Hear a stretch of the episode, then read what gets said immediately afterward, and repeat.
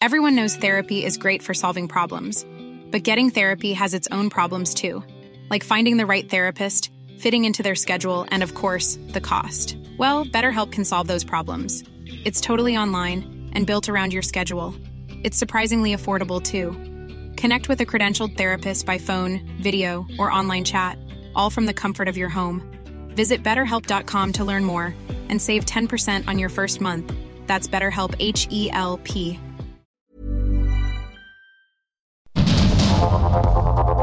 Heraldo Media Group presenta Sergio Sarmiento y Lupita Juárez. Información veraz y oportuna con un toque personal y humano. Por el Heraldo Radio, donde la H suena y ahora también se escucha.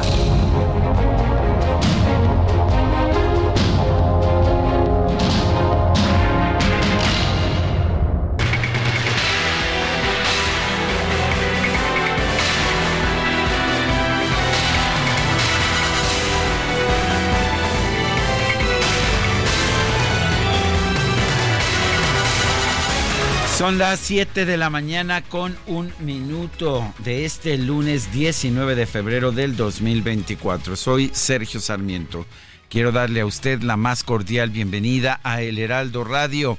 Aquí, aquí va a estar muy bien informado. Si se queda con nosotros, también podrá pasar un rato agradable. Ya nos conoce usted, nos gusta darle el lado amable de la noticia cuando la noticia lo permite no siempre lo permite la información radiofónica, pero bueno, cuando podemos darle el lado amable de la noticia, lo hacemos por supuesto de inmediato. Y conmigo, como siempre, siempre es un gusto. Ahora sí, ahora sí personalmente, Guadalupe. ¿Cómo estás? Guadalupe Juárez. ¿Cómo te fue en Sonora? Me fue muy bien, la verdad, muy bien. Aprendí mucho. Me gusta, me gusta, me gusta estar en una reunión en que, en que todos son picudos, todos saben del tema y yo estoy escuchando. Pues interesante, interesante sin duda. Y bueno, muy buenos días a todos. Qué gusto saludarlos. Qué bien que empecemos juntos una semana más y esta mañana, pues información muy importante, ¿no? Vamos porque hay mucha información que se ha acumulado a lo largo de este fin de semana, particularmente ayer domingo. Pero vamos a la información más relevante de este lunes 19 de febrero del 2024. Este domingo se llevó a cabo la denominada Marcha por Nuestra Democracia, a pesar de que no fue una marcha, fue una concentración en el Zócalo de la Ciudad de México. Políticos, ciudadanos, activistas y representantes de organizaciones civiles llamaron a defender la democracia, el voto libre, las instituciones y la división de poderes.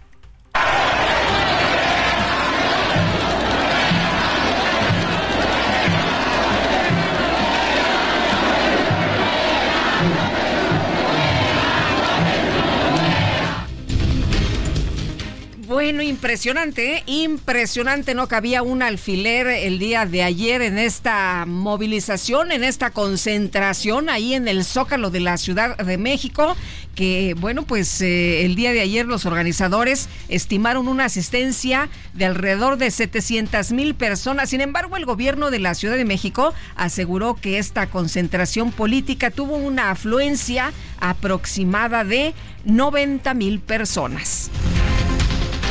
En un video, la precandidata presidencial de la Alianza Fuerza y Corazón por México, Xochitl Galvez, explicó que no acudió al Zócalo para que no se malinterprete el propósito de la movilización. La verdad, decidí no venir a la marcha porque no quiero que se malinterprete. Esta es una marcha por la defensa de la democracia, por la defensa de las instituciones. Dejemos a los ciudadanos marchar en paz. Dejemos a los ciudadanos marchar en paz. Esto es lo que dice Xochitl Galvez. El dirigente nacional del PAN, Marco Cortés, advirtió que los mexicanos quieren que se respete el voto y que en las elecciones no haya presiones del gobierno o del crimen organizado. ¿Qué tal amigos? ¿Cómo están? Aquí estamos en el Zócalo capitalino completamente lleno. Gran emoción, gran compromiso de todas y todos los mexicanos. Lo más increíble es que la sociedad sale no solo aquí en Ciudad de México, sino en más de 100 ciudades de este país, exigiendo libertad y exigiendo democracia. Que el gobierno no se meta, que no se meta el crimen organizado. Lo que nosotros pedimos es elecciones libres, limpias, en donde sean las y los mexicanos los que tengan la última palabra. El exsecretario de Turismo, Enrique de la Madrid, llamó a los ciudadanos a defender la democracia, ya que sin ella no se puede resolver ningún problema del país. Buenos días, domingo, ya estamos llegando al Zócalo y es un día muy importante porque hay que defender nuestra democracia. Yo digo que la democracia no te resuelve el agua y no te resuelve el hambre y no te resuelve muchas cosas, pero sin democracia no se podría resolver nada. Y la democracia es un sistema de valores, una forma de vida, un pensar, un dialogar, un respetar y solamente unidos los mexicanos vamos a salir adelante. Vénganse para acá, es muy importante defender nuestro México y defender la posibilidad de tener un país desarrollado y un país de clases medias. Por su parte, el historiador Enrique Krause afirmó que la marcha por la democracia tiene la misma relevancia que las movilizaciones de 1968. La expriista Beatriz Pajés encabezó la marcha por la democracia en Monterrey, Nuevo León, junto a integrantes de organizaciones civiles. Exigió que se respeten las reglas electorales, así como la autonomía del INE. Queremos, que se respeten las reglas de la democracia. Certeza y confianza en los resultados. Equidad y transparencia en los comicios. Un INE autónomo e independiente, fuerte y confiable y es que la democracia no es propiedad de nadie, no pertenece a un gobernante, no pertenece a un tirano, no pertenece a un partido político. La democracia es de todos o no es de nadie. Los organizadores de la Marcha por la Democracia destacaron que esta se replicó en más de 100 ciudades en México y otros países, incluyendo Barcelona, Madrid, Londres, Houston, Los Ángeles y Washington. Al concluir la entrega de las obras de rehabilitación del Templo de San José, en Tlaxcala, el presidente López Obrador aseguró que las marchas de este domingo demuestran que México es un país libre.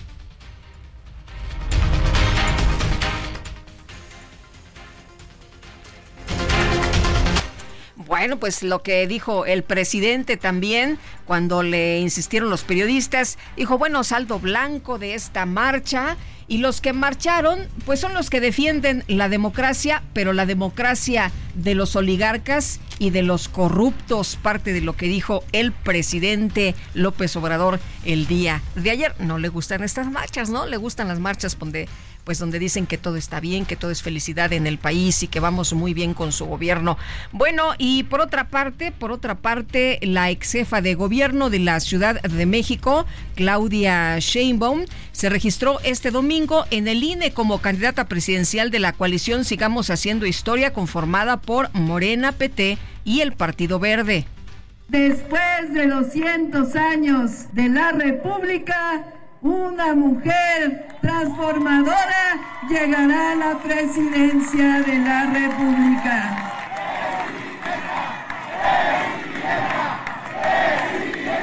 Esto es un símbolo de que estamos dejando atrás el México machista, pero Sé lo que represento para millones de mujeres en México y en el mundo.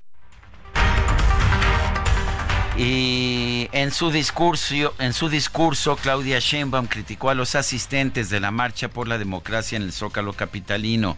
Afirmó que en ellos hay falsedad e hipocresía. Hasta el voto por voto, casilla por casilla. Es así que resulta importante, y más aquí en este recinto, señalar la falsedad e hipocresía de aquellos que hablan o marchan por la democracia, cuando en su momento promovieron fraudes electorales o nunca vieron la compra de votos o se les olvidó respetar a los pueblos indígenas promoviendo la discriminación y el clasismo. La consejera presidenta del INE, Guadalupe Tadei, pidió a Morena y a Claudia Sheinbaum ceñirse a la Constitución y a las reglas electorales, esto de cara al comienzo oficial del periodo de campañas. En dos semanas empiezan las campañas en nuestro país. dirigente nacional de Morena, Mario Delgado, se comprometió a cumplir de manera estricta con la ley. Afirmó también que las próximas elecciones representan una oportunidad para erradicar la compra de votos y el influyentismo. Quiero recordarles a los consejeros, consejeras y a esta institución que nuestro movimiento viene de la lucha por la democracia. Queremos vivir en una auténtica democracia. El 2024 se presenta como una oportunidad extraordinaria para erradicar la compra de votos, el influyentismo, el financiamiento ilegal. Nosotros vamos a cumplir estrictamente la ley. Bueno. Eh, la Coordinación Nacional de Movimiento Ciudadano informó que el próximo 22 de febrero Jorge Álvarez Maínez se va a registrar ante el INE como su candidato a la presidencia de la República. Por otro lado, el Movimiento Ciudadano confirmó que va a inscribir a la alcaldesa de Cuauhtémoc, Sandra Cuevas, como candidata en primera fórmula al Senado de la República. Un juez del Estado de México giró una nueva orden de aprehensión en contra del exgobernador de Tamaulipas, Francisco García Cabeza de Vaca, por los delitos de delincuencia organizada y operaciones con recursos de procedencia ilícita. La Fiscalía General de la República pidió a Celso Ortega, líder del grupo criminal Los Ardillos, que le hagan llegar todos los datos y pruebas que le den sustento y credibilidad a su declaración de que un grupo del narcotráfico apoyó a la campaña del presidente López Obrador en 2006. Qué curioso, ¿no? Sí, este señor usted que es criminal, que está este prófugo cometiendo crímenes, venga por favor y díganos si realmente esto que usted declaró es cierto. Denos las pruebas. bueno. Bueno, por cierto que este señor en uno de los videos dice que hay grabaciones que tienden, eh, que sí, que sí hay grabaciones. Eso dice, pero también hay que saber que es un criminal. Claro. Pero bueno, pues la Fiscalía General de la República dice, pues bueno, tráigalas. Si hay pruebas, pues tráigalas. En un comunicado, los cuatro obispos de la diócesis de Guerrero llamaron a todos aquellos que han hecho del crimen un estilo de vida a que cesen en sus abusos contra las personas, las familias, los pueblos y las ciudades. Elementos de la Fiscalía de Veracruz detuvieron al ex titular de la dependencia, Jorge Winkler Ortiz, por el delito de tortura en agravio de Paco N., quien fungía como escolta del ex fiscal Luis Ángel Bravo Contreras. Y la Fiscalía de Jalisco informó que este domingo se registró un ataque armado afuera de un domicilio en el municipio de Tlaquepaque con un saldo de seis, seis personas muertas y dos heridas. Nos estamos acostumbrando, ya parece pues algo común, normal en nuestro país, pero qué terrible, ¿no? Tremendo. Eh, se habla que hay entre los eh, agredidos, entre los eh, asesinados, hay pues jóvenes entre 14 y 15 años. En redes sociales se reportó que el pasado 11 de febrero un hombre fue gravemente golpeado en la explanada del Palacio de Bellas Artes. Las autoridades capitalinas informaron que ya investigan el caso. Brutal esta golpiza que le meten a una persona eh, al parecer discapacitada y bueno, se supondría que quienes golpearon a esta persona son eh, comerciantes de la zona y de verdad que es brutal, brutal la golpiza que le meten. Habitantes de la alcaldía, de las alcaldías, oye, y bueno, lo que llama la atención es que pues no llegue nadie, ¿no? Que no llegue ningún policía, que no llegue nadie a auxiliar a esta persona. Habitantes de las alcaldías Benito Juárez y Álvaro Obregón cerraron diversas vialidades durante el fin de semana para exigir mayor información sobre la falla geológica Plateros Miscuac. La Secretaría de Infraestructura, Comunicaciones y Transporte señaló que el accidente del jueves pasado en las obras del tren interurbano coincidieron dos factores. La falla mecánica de la estructura en la que se encontraban los dos trabajadores y la falta de anclaje a una línea de seguridad. La Sociedad Mexicana de Ingenieros condenó que el gobierno federal haya cancelado el programa de mantenimiento y conservación de carreteras 2024 reasignando los 11 mil millones de pesos del proyecto a un destino no revelado. No se sabe qué se va a hacer con esa lana.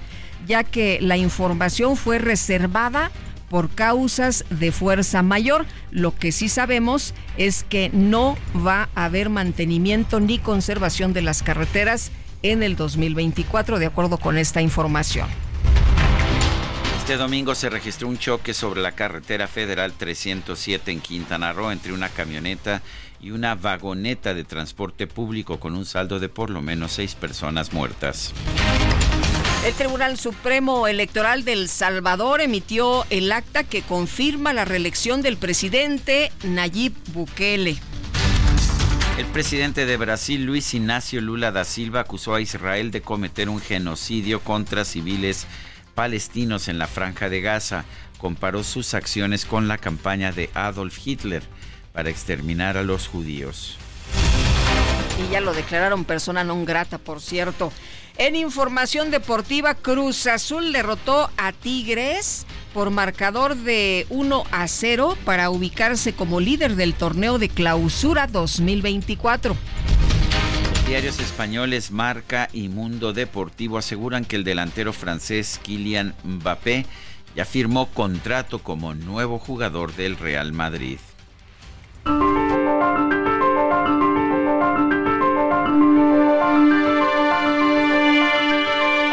Y vamos a la frase del día. En realidad, no sé lo que significa neoliberalismo. Creo que es lo que quienes no creen en el liberalismo piensan que es el liberalismo. William Easterly.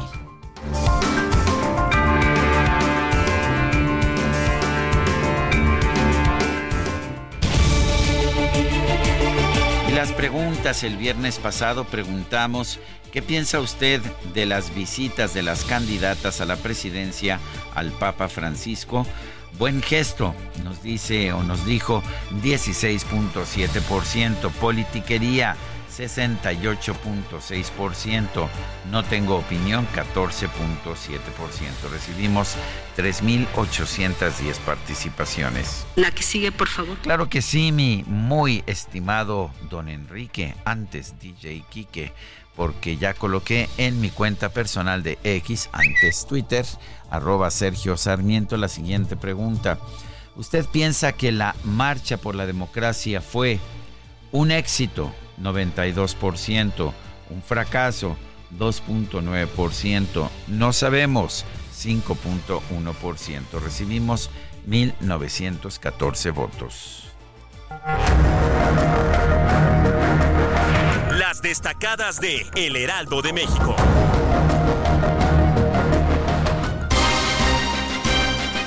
Y está con nosotros aquí Itzel González después de un fin de semana muy movido, mi querida Itzel. Tuvimos de todo, tuvimos lluvia, tuvimos nevadas, tuvimos temblor, tuvimos marcha, tuvimos de todo. ¿Cómo estás? Muy buenos días. Muy buenos días, Lupita, Sergio, queridos destacalovers. Así es, lunes 19 de febrero.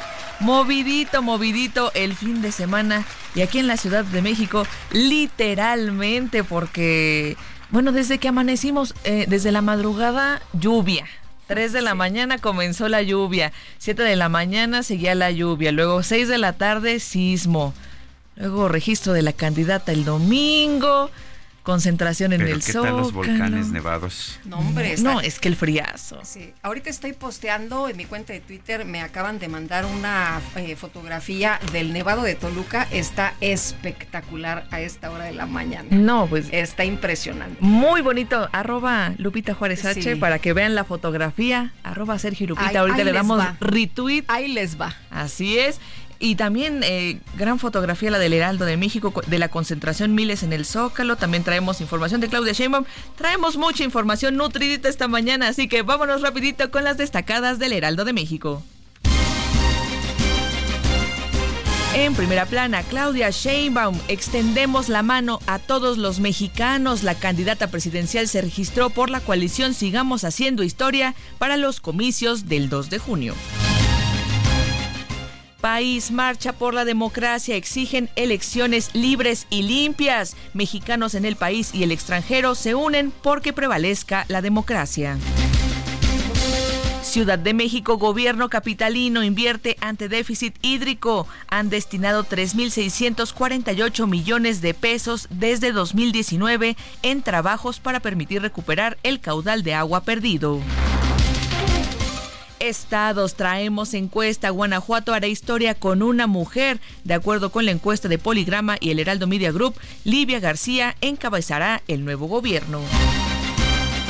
Orbe, El Salvador confirman la victoria de Bukele. El presidente asumirá su segundo periodo el primero de junio. Meta Pumas siguen prendidos. El equipo Auriazul registró su sexto juego consecutivo sin derrota en la Liga MX. Y finalmente, en mercados, estrategia, el Infonavit incrementa los créditos, aumentó 4.6% el monto máximo para los financiamientos de 2024. Lupita, Sergio, amigos, hasta aquí las destacadas del Heraldo. Muy feliz lunes. Muchas gracias, Itzel. Muy buenos días. Bueno, y vámonos con Gerardo Galicia, que anda en la zona oriente de la Ciudad de México. Gerardo, ¿qué tal? ¿Cómo amanecemos? Muy buenos días. Lupita, Sergio, excelente mañana, ya con bastante tráfico para nuestros amigos que van a utilizar Javier Rojo Gómez. Estamos encontrando un largo asentamiento llegando a su cruce con el eje 6 sur. Esta es una vía reversible y son muchos los automovilistas que la están eh, utilizando. Tratan de incorporarse al eje 6 sur y esto provoca un largo asentamiento, sobre todo si utilizan Javier Rojo Gómez, partiendo de la zona de Plaza Oriente con dirección a la calzada Ermita Zapalapa y el eje 6 sur, que es reversible rumbo a la zona del circuito bicentenario, también comienza a saturarse, dejando atrás el periférico con rumbo a la ciudad de Abasto en Iztapalapa, ya van a encontrar bastantes conflictos diarios. Por lo pronto es el reporte, nosotros seguimos recorriendo las calles de la Ciudad de México. Muy bien, muchas gracias Gerardo. Hasta luego. Y vamos ahora hasta Avenida Insurgentes. Israel Lorenzana, cuéntanos. Sergio Lupita, un gusto saludarles esta mañana. Pues hemos hecho ya un recorrido a través de la Avenida de los Insurgentes, prácticamente desde la zona de Indios Verdes y hasta el perímetro de la raza, la circulación con asentamientos, principalmente en los carriles centrales. Hay que utilizar la calzada de los misterios para nuestros amigos que van con dirección hacia la zona de Río Consulado. El sentido opuesto sin ningún problema, a muy buena velocidad para quien ingresa al perímetro de la México Pachuca o para los que siguen su marcha con dirección hacia la vía Morelos o hacia Centenario. Sergio Lupita, muy buenos días. Nosotros, por supuesto, ya estamos trabajando. Muy bien, por supuesto, lo sé muy bien, muy trabajador, don Israel Lorenzana. Un fuerte abrazo. Son las 7 con 24 minutos. Nuestro número para que nos mande mensajes de WhatsApp es el siguiente: 55 2010 96 47. 55 2010 96 47. En Twitter o X, arroba Sergio y Lupita. Les recomiendo también dar seguimiento a la cuenta arroba Heraldo de México. Regresamos en un momento más.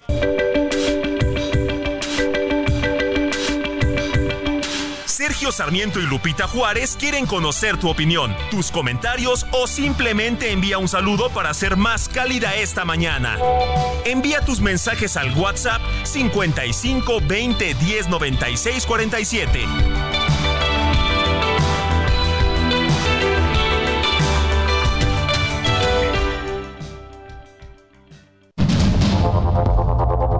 Continuamos con Sergio Sarmiento y Lupita Juárez por el Heraldo Radio.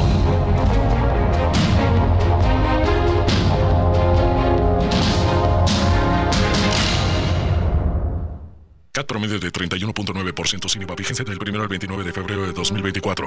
RAM 4000, versatilidad con doble cabina, la única en el mercado. Aprovecha y estrénala con precio desde 868,900 pesos más tasa desde 9.75%. RAM 4000, adaptable a cualquier desafío. RAM, a todo con todo.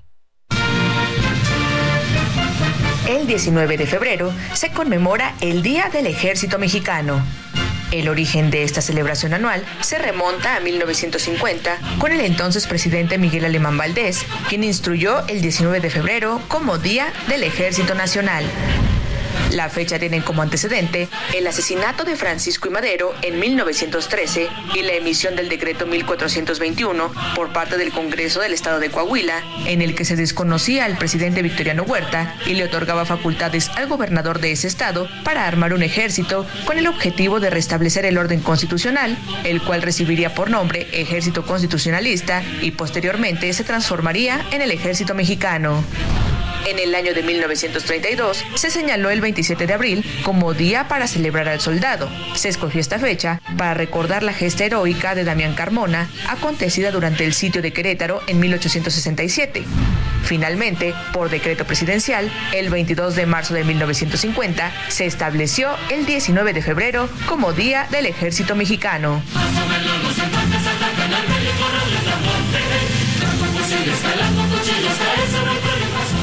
Bueno, vámonos a los mensajes. Buenos días, mis niños hermosos. Soy Elizabeth de Ixtapaluca. Al Ejecutivo dice que los que fuimos a la marcha somos ricos y defendemos la corrupción. Eso es una gran mentira. Ni soy rica ni defiendo la corrupción. Soy una mexicana que quiere un país libre. Es lo que nos dice doña Elizabeth de Ixtapaluca. Dice otra persona, tengan feliz inicio de semana. Mi comentario, nutrida y pacífica marcha por la defensa del INE y de la democracia sin acarreados que dice Luis López Otero. Eh, también nos dice Ricardo García, Camarena del Estado de México. Buen inicio de semana, Sergio Lupita. ¿Qué contraste la concentración por la democracia? Eh, contra el registro de Claudia Sheinbaum. Dice que son pues sus aplaudidores y como siempre minimizando a los que pensamos diferente a las ocurrencias y falta de resultados del gobierno. Bueno, esta marcha, que no fue marcha, fue una concentración, se llevó a cabo este domingo.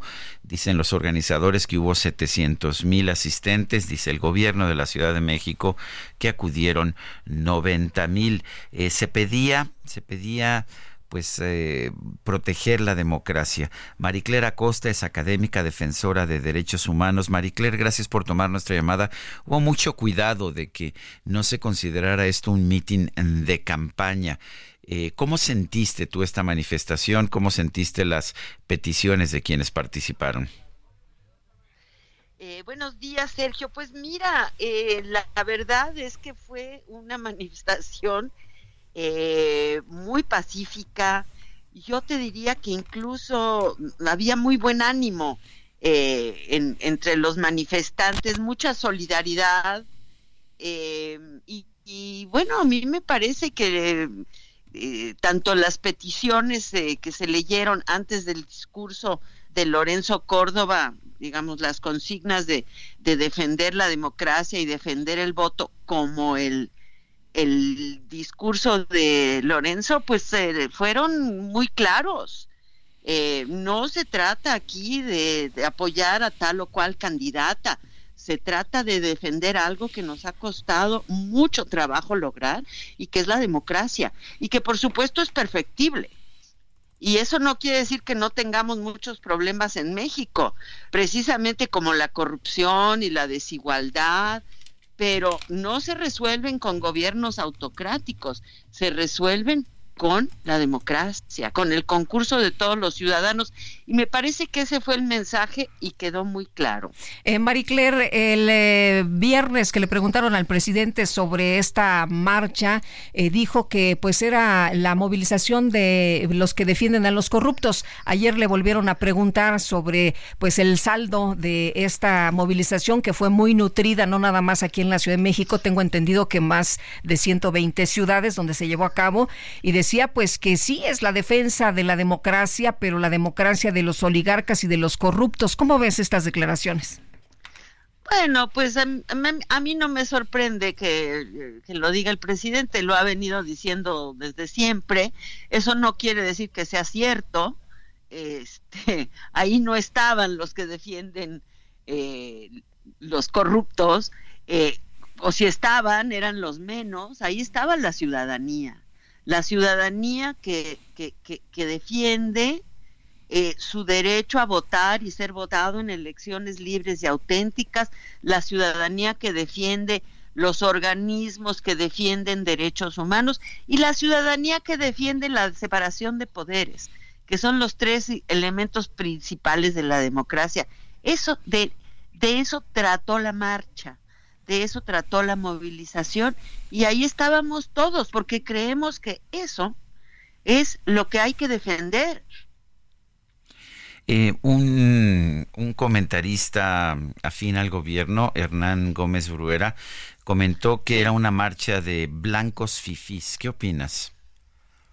Pues no, no, yo no vi muchos blancos fifís, vi de todo vi absolutamente de todo. Este, entonces, mira, todos estos epítetos, eh, la verdad es que confunden, eh, pero tampoco hacen tanta mella. Eh, la gente, ahora sí que para citar a lo que ha dicho el presidente, el pueblo no es tonto, la gente sabe, sabe qué es lo que va a apoyar este, y lo que quiere la, la gente que fue a la marcha ayer es que lo de, la dejen o nos dejen elegir libremente a quienes nos van a gobernar. ¿Por qué? Pues porque ese es un algo que viene animando a la sociedad mexicana o a grandes sectores de la sociedad mexicana desde hace muchas décadas. La lucha por la democracia no es nueva. Eh, hubo, una, hubo una parte de, de, lo que se dijo el día de ayer donde se señala que el presidente López Obrador quiere destruir el camino de la democracia que lo condujo hasta él eh, o que lo, que, lo condujo a él a la presidencia de la República, esta famosa escalera que se decía, pues, eh, eh, por, por la que él subió y la que ahora él quiere quitar y que, pues, eso, eso no debe ser en un país que busca la democracia. ¿Qué opino yo sobre eso? Pues opino que lamentablemente este último paquete legislativo en donde vuelve a revivir eh, el quitarle eh, fuerza y dientes a los órganos electorales, en eliminar los organismos autónomos, en someter al Poder Judicial al voto popular, pues está demostrando que, que, no tiene sus reformas lo que van a destruir la democracia. Entonces creo que la metáfora utilizada por, por Lorenzo Córdoba creo que fue muy precisa. Desgraciadamente aquí estamos hablando de hechos, no estamos hablando de, de, de, este, vaticinios ni de, epítetos falsos, estamos hablando de hechos. Hay un paquete legislativo que si se aprueba va a destruir la democracia la pues democracia que tenemos. Ah, bueno, no, no, yo, yo quiero agradecerte, Mariclera Costa, académica, defensora de derechos humanos, eh, que participaste ayer. ¿Tú en lo personal fuiste sola o fuiste con, ah, con familiares? Eh, eh, ¿Cómo fue el ambiente? ¿Fue festivo? ¿Cómo lo sentiste? Yo fui con mi hermana. el ambiente fue festivo. Nos costó mucho trabajo atravesar el zócalo porque ya estaba lleno de gente. Lamentablemente llegamos un poco tarde porque estaban cerradas muchas vialidades. Y no te puedo, no, no te puedes imaginar la ayuda que recibimos para poder entrar eh, y hacernos paso. Eh, la gente eh, ayudaba, había un ambiente muy bonito, festivo, mucha gente llevó a sus hijos. En fin, pues fue una fiesta de la democracia, eso fue. Bueno, pues como, como siempre, Mariclera Costa, gracias por conversar con nosotros esta mañana. Gracias a ti, Sergio. Buenos días. Bueno, de acuerdo con los organizadores de la Marea Rosa, aproximadamente 700 mil personas se dieron cita en el Zócalo de la Ciudad de México para exigir que las próximas elecciones tengan democracia, sean libres y limpias. Fernanda García nos tiene todos los detalles. Adelante, Fernanda, buenos días. Sergio Lupita, ¿qué tal? Un saludo a ustedes a su auditorio. Pues como saben, el día de ayer alrededor de 700 mil mexicanos, de acuerdo a esta organización civil Marea Rosa, se dieron cita en la Plaza de la Constitución del Zócalo de la Ciudad de México para exigir que las próximas elecciones sean democráticas, libres y limpias. En esta reunión, el experredista Fernando Belauzarán dijo que lo único que se está pidiendo con esta movilización es que se mantengan las mismas condiciones con las que se eligió al actual presidente de la República Mexicana así como que se sigan estas condiciones de equidad para que haya elecciones transparentes, ciertas y equitativas. Frente a Palacio Nacional dijo que en ocasiones pasadas se había evitado mencionar el nombre del presidente y de otros políticos. Sin embargo, esta vez resaltó que es importante dar a conocer que el gobierno federal es parte de este problema, puesto que tiene que entender que Andrés Manuel López Obrador no es el candidato y no tiene que involucrarse en este proceso electoral. Belauzarán también detalló que la democracia significa que el país pueda tener alternancia en los gobiernos si es que la sociedad y el pueblo lo quiere. Es por ello que en más de 100 entidades de la República Mexicana y en siete países pidieron el día de ayer que el voto sea libre y cuidado, asimismo que el próximo presidente se decida en condiciones de igualdad. Entre las consignas que se escucharon dentro de la movilización, los asistentes pidieron a la consejera del Instituto Nacional Electoral, Guadalupe Tadei, que respete la ley. Asimismo, la Marea Rosa resaltó que la democracia no se toca, así como el voto, y el INE tampoco se toca. Esta movilización eh, se sumó a las dos marchas pasadas que tuvieron lugar en noviembre del 2022 y en 2023, en las cuales se mostraron a favor del INE, en contra del Plan B electoral y en favor del Poder Judicial. En esta ocasión, pues evidentemente pidieron que el gobierno federal no se involucre en las elecciones presidenciales. Es la información que les tengo. Sergio Lupita, hasta luego. Gracias, Fernanda. Muy buenos días. Eh, vamos a conversar con Fernando Belaunzarán. A ver si no está ronco, ¿eh? ¿eh? estaba gritando, ¿verdad? Bueno, vocero del Frente Cívico Nacional, Fernando, gracias por tomar nuestra llamada. Cuéntanos, eh, pues, estabas ayer en la manifestación, en la concentración, se le llamó marcha, aunque no fue en realidad una marcha. Cuéntanos por qué fue importante. Sí, encantado de estar con ustedes, Lupita. Hola, buenos un poco ronco, un poco ronco, pero feliz. La verdad es que esperanzador. Lo que pasa es que estamos defendiendo la democracia, las libertades conquistadas que están en riesgo y no es una interpretación. Nada más hay que ver las, iniciativas del presidente eh, son muy claras. Quiere acabar con la, con la autonomía del INE, quiere acabar con la independencia del Poder Judicial, quiere acabar con los órganos autónomos, está en una lógica de concentración total del poder y volver a establecer ese régimen de hegemonía estructural en donde las elecciones ya nada más eran un trámite y ya todos sabían que iba a ganar el partido de Estado y, solo era para cubrir el requisito.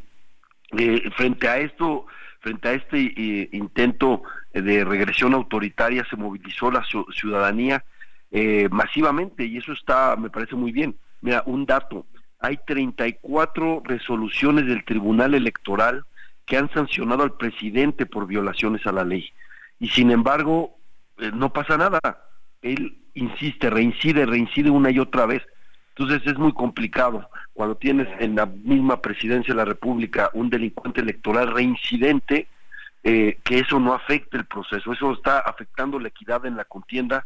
El candidato de facto es el presidente y lo que nosotros pedimos es cumpla la Constitución, no porque eh, no, no porque beneficie a un candidato o perjudique a otro, etcétera. Lo dice la Constitución. Es más, gracias a esas condiciones de equidad, el actual presidente está hoy en donde está. Él ganó gracias a esas a, esas conquistas, a esa, digamos, eh, a, ese andamiaje institucional que se construyó, pero eso de querer eh, equidad cuando eres opositor y negarla cuando estás en el gobierno, eso es lo que está, me parece perverso. Me, pareció muy bien la analogía que hizo eh, Lorenzo Córdoba, decir, él se construyó una escalera y él ya que subió al primer piso del poder quiere destruir la escalera para que nadie más lo vuelva a hacer. Eh, Fernando, ¿cómo viste ayer esta pues reunión, esta concentración? Tengo entendido que eh, hubo una muy buena respuesta y por eso se decidió que no fuera marcha, sino que la gente llegara pues ya al zócalo de la Ciudad de México. ¿Cómo, cómo viste la participación ciudadana aquí en la Ciudad de México y en otras partes de la República y en otras partes de pues el extranjero también? Sí, extraordinaria. Hubo eh, estamos hablando de 120 ciudades y lo que te habla es de la inconformidad creciente con el autoritarismo en los centros urbanos y eso es importante. ¿Por qué decidimos hacer concentración y no marcha? La verdad es que luego cuando haces una gran marcha se hacen cuellos de botella al ingresar al zócalo y eso impide que, eh, que se pueda llenar o que eh, puedan todos escuchar al orador porque la gente va llegando y se va yendo y, y, es y tarda mucho en ingresar todos los contingentes. Entonces era importante además porque siempre hay una lógica de propaganda de, desinformación desde el poder y entonces eh, para que nos contaran mejor, para que nos contaran bien y quedara establecida de, todas maneras esto de la de la cuenta, ustedes dicen 700 mil y el gobierno dijo 90 mil, ¿no? Sí, eh, eh, en efecto está así. Lo que pasa es que no entraban los contingentes al, al, Zócalo, ¿no? Y bueno, ya, pero ya vamos mejorando. La, la primera marcha dijo Martí que éramos 17 mil, ¿no? 12 mil, 12 mil dijo. 12 mil es cierto, es cierto, Sergio, 12 mil. Entonces, ahí, ahí, vamos mejorando, pero la verdad es que hubo una respuesta importantísima, me parece, de parte de la, de la ciudadanía y eso es esperanzador, porque lo que, te, lo que te dice de este esperanzador es que la esto no está decidido, ¿no? No ha decidido. La democracia es que efectivamente los ciudadanos al final de cuentas decidan y eso está por verse el 2 de junio. Fernando, ¿sirven de algo las marchas o las concentraciones? Eh, sí, porque te, leí, Sergio, y, lo pones ahí, te, lo, te leí y, y, es un buen punto. La verdad es que sí hay un, sí influyen en el humor social sí influye en el humor social. Tú, eh, ponte a ver cómo a los ciudadanos los están los están bombardeando diciendo la elección ya está decidida, ya está decidida, no tiene caso, esto es un trámite, ya para qué le hacen, vean la diferencia, etcétera. Quieren desanimar de esa manera a la gente convirtiendo las encuestas en, propaganda. Fíjate que hay, o sea, la diferencia que hay entre encuestas que se publican, unas que dan 60% de 60 puntos de ventaja y otras que dan ocho puntos de ventaja a la DIFE y puedes ver cualquier cantidad, te das cuenta que hay poca seriedad en eso, que es más bien instrumentos de propaganda. Y entonces, eh, eh, frente a todos estos golpes de, propaganda, el hecho de que los ciudadanos vean, se cuenten, de verdad que genera un humor social distinto. Y eso es importante, que vean que, este, que ellos van a decidir, que que el tema no está decidido, que finalmente cuentan las campañas, cuenta el voto informado, cuentan eh, eh, estos asuntos. Y, me parece que ese es un eh, ese ánimo que se da es importante. Y me parece además que es un punto de quiebre porque cambia la narrativa del, del, de la circunstancia, del escenario. Hay un cambio de narrativa porque hay una irrupción ciudadana y esa irrupción ciudadana no es un asunto de, de, que, quede en la clase política. Eh, esto no es, esto no fue un acto de campaña, no fue un acto a favor de ningún candidato, pero irrumpen los ciudadanos y dicen aquí estamos y la decisión es nuestra. Y eso me parece, ese cambio de narrativa es, es me parece fundamental y bueno, me parece que cometen un error desde el oficialismo el eh, descalificar e insultar a los, a los ciudadanos que simplemente están ejerciendo sus derechos. Pues sí, porque eh, se ha mencionado que eh, lo que defienden es a los corruptos y a los oligarcas, ¿no? Pues sí, imagínate, pero la verdad es que, como, como se lo dijimos allá en el Zócalo, se equivoca, corrupción es no cumplir la ley, corrupción es violar la constitución, corrupción es hacer trampa, Corrupción es usar recursos públicos a favor de un candidato. Corrupción es usar los programas sociales para beneficio del partido en el gobierno. Eso es corrupción. Entonces me parece que ahí está, está muy confundido, pero, eh, pero fíjate la pobreza del debate. No quiere ni siquiera entrar a un debate de ideas. ¿no? En lugar de tratar de justificar que su idea de democracia es la correcta, por decirlo de una manera, en lugar de eso llegan e insultan y descalifican a, quien piensa distinto, que también es una actitud profundamente autoritaria, en lugar de esta discusión.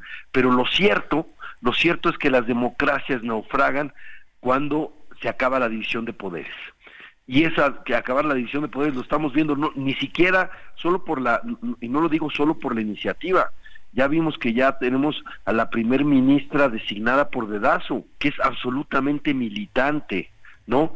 Entonces, esa es la intención del, del, régimen, no, no, ni siquiera lo tenemos que buscar, no es una, este, eh, no estamos encontrando el hilo negro, es absolutamente explícito la intención de restaurar el autoritarismo en México, el, eh, otra vez regresar al país de un solo hombre, aunque quizás sí todo indica que hay como intenciones de maximato en esto, me parece, creo que es, es también evidente por lo que estamos viendo, porque eh, la verdad es que antes en el viejo régimen, cuando se destapaba al candidato oficial, eh, le daban un espacio para que el candidato oficial tomara distancia, tomara protagonismo, generara alguna expectativa de, modificación. Y aquí lo que estamos viendo es que el presidente es el candidato. Y eso viola la Constitución de manera flagrante, pero también deja, deja dudas sobre si de verdad quiere dejar el poder, como dice. Fernando Belaunzarán, vocero del Frente Cívico Nacional, gracias por conversar con nosotros. Encantado, un placer, un fuerte abrazo, Sergio. Lupita. Gracias, Fernando, buenos días. Nosotros vamos a una pausa, regresamos.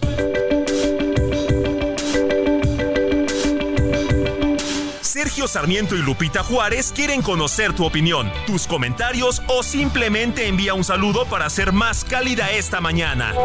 Envía tus mensajes al WhatsApp 55 20 10 96 47.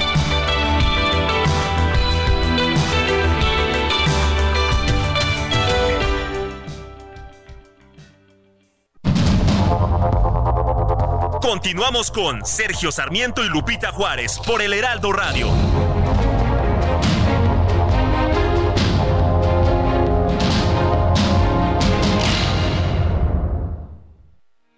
Porque te presta hasta cuatro meses de tu sueldo. Porque lo obtienes en máximo 24 horas. Porque lo utilizas para lo que quieras. Porque lo tramitas fácil y sin intermediarios.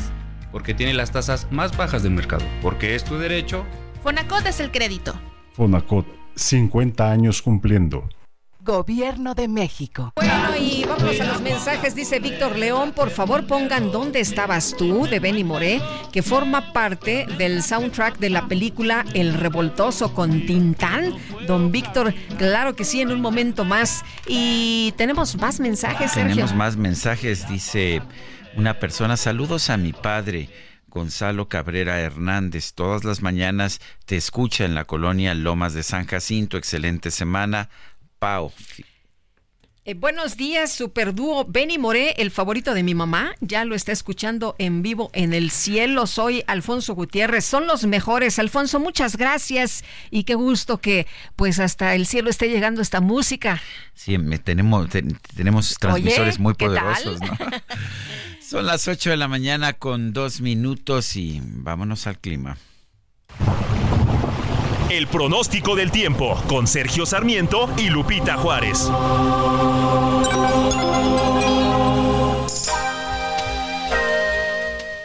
Patricia López, meteoróloga del Servicio Meteorológico Nacional de la Conagua. Buen día, ¿qué nos tienes? Hola, ¿qué tal? Buenos días, Sergio Lupita, es un gusto saludarlos desde el Servicio Meteorológico Nacional. Les comento que el Frente Frío, el número 35, este que dejó varias nevadas durante el fin de semana sobre gran parte del territorio nacional, ya se encuentra sobre el Mar Caribe y dejó de afectar al territorio nacional. Sin embargo, tenemos aún la masa de aire ártico asociada a este frente que mantendrá este ambiente frío, muy frío durante la mañana y noche sobre zonas altas del noroeste, norte, noreste, en el centro, oriente y sureste del país eh, la buena noticia es que esta masa de aire va a empezar a modificar sus características térmicas, lo cual va a permitir un ascenso gradual en las temperaturas vespertinas. Pero bueno, también eh, se continúa con el viento de componente norte, esto con rachas eh, de vientos fuertes a muy fuertes y también oleaje elevado en el Istmo Golfo de Tehuantepec. También tenemos ingresos de humedad proveniente de ambos litorales, lo cual ocasionará algunas lluvias y chubascos, esto sobre parte del sureste mexicano y la península de Yucatán. Y también, bueno, tenemos oleaje de 1 3 metros de altura, esto para la costa occidental de la península de Baja California y también para las costas del Pacífico Central. Eh, Sergio Lupita, tenemos también una circulación anticiclónica, está en niveles medios de la atmósfera, lo cual, bueno, va a mantener baja probabilidad de lluvia sobre la mayor parte de la República Mexicana. Aquí en la Ciudad de México, bueno, prácticamente como lo decía, en las mañanas frías, las noches, pero ya en el transcurso del día esperamos que estas temperaturas vayan aumentando. Estamos pronosticando hoy una temperatura máxima entre los 23 24 grados Celsius. Eh, no se esperan precipitaciones y bueno, van a, van a continuar estas buenas condiciones. ¿Sí? A ver, se nos, se nos fue, se nos cortó. Estaba terminando ya Patricia López su participación y bueno, pues ahí tenemos toda esta información. Adelante, Lupita. Bueno, pues vámonos a Tlaxcala. El presidente López Obrador se expresó sobre la marcha por nuestra democracia del día de ayer domingo y Noemí Gutiérrez nos tienes todos los detalles. Adelante. Sergio Lupita, muy buenos días. Comentarles que este domingo el presidente Andrés Manuel López Obrador estuvo de gira por Tlaxcala y Puebla en donde supervisó la entrega de obras del patrimonio cultural. En entrevista El Puebla, el presidente López Obrador enfatizó que no intervendrá en la elección del 2 de junio porque ya se terminó una elección de Estado. Aseveró que se realizó este domingo la marcha por nuestra democracia porque en México ya no hay dictadura y rechazó que en el país estén amenazadas las instituciones que garantizan la democracia. Es la democracia de ellos, la de los ricos, de los corruptos. Está garantizado el voto libre para las... Libre y secreto y democrático. Y ya no van a haber fraudes electorales como habían cuando los del PRIAN. Dice que usted ya no debe intervenir en la elección que No, no voy a intervenir, nada, absolutamente. No estoy interviniendo, nada más que tenemos que garantizar que sea el pueblo el que elija a sus autoridades. Y ellos lo que quieren es que las minorías sean los que elijan a los presidentes, porque quieren tener peleles, títeres y quieren seguir robando. López Obrador dijo que de acuerdo a los reportes que tuvo, la manifestación se realizó sin novedad porque se vive en un país auténticamente democrático. ¿Descarta elección de Estado, presidente? No, ya eso ya se terminó. Eso se aplicaba cuando nos robaron la presidencia. Todos los que fueron hoy se quedaron callados con los fraudes. Celebro que digan nuestra democracia. Sí, es la de ellos. Es la de el poder sin pueblo. Hay confianza en el pueblo de México. No hay nada que temer. Qué bueno que existen estas manifestaciones. Vivimos en un país libre. En una dictadura no se podría. Por último, les comento que este lunes el presidente López Obrador encabeza la reunión matutina del Gabinete de Seguridad y la mañanera en Tepeyahualco, Puebla. Después, preside la ceremonia con motivo del 111 aniversario del Ejército Mexicano, además de que inaugura nuevas instalaciones de la industria militar. Sergio Lupita, la información que les tengo. Hasta aquí mi reporte. Noemí, muchas gracias. Muy buenos días. Por cierto, que acaba de confirmar que va a estar en eh, la conmemoración de la batalla del 5 de mayo por allá en Puebla, que se iba a asistir. Son las 8 con 7 minutos. Vamos a un recorrido por el país. Empezamos en Veracruz con David Castilla. Adelante, David. Muy buenos días, Sergio y Lupita, los saludo con gusto desde Veracruz. Comentarles que al menos 13 ciudades de esta entidad se sumaron a la marcha por nuestra democracia pese a las bajas temperaturas y lluvias que predominaron en la entidad por el Frente Frío número 35. La movilización más numerosa se observó en el centro histórico de Jalapa, la capital. Diversos grupos y organizaciones de ciudadanos marcharon sobre la avenida Manuel Ávila Camacho de la capital veracruzana hasta llegar a Plaza Sebastián Lerdo de Tejada frente al Palacio de Gobierno. Veracruz ha destacado como una de las entidades con mayor convocatoria en movilizaciones de este tipo, como las realizadas en defensa del Instituto Nacional Electoral el 13 de noviembre de 2022, así como de la Suprema Corte de Justicia de la Nación el 26 de febrero de 2023. Orizaba, Veracruz, Boca del Río y Coatzacoalcos son otras de las ciudades que participaron en la denominada Marcha por Nuestra Democracia, una movilización que se llevó a cabo a nivel nacional. Este es el reporte desde Veracruz. Sergio y Lupita, excelente día. Escuchemos ahora a mi compañero Gerardo Moreno, por favor. Sergio Lupita, este domingo por la mañana, cientos de personas en la ciudad de Villahermosa, Tabasco, se sumaron a la protesta nacional y realizaron también la marcha por la democracia en la capital del estado.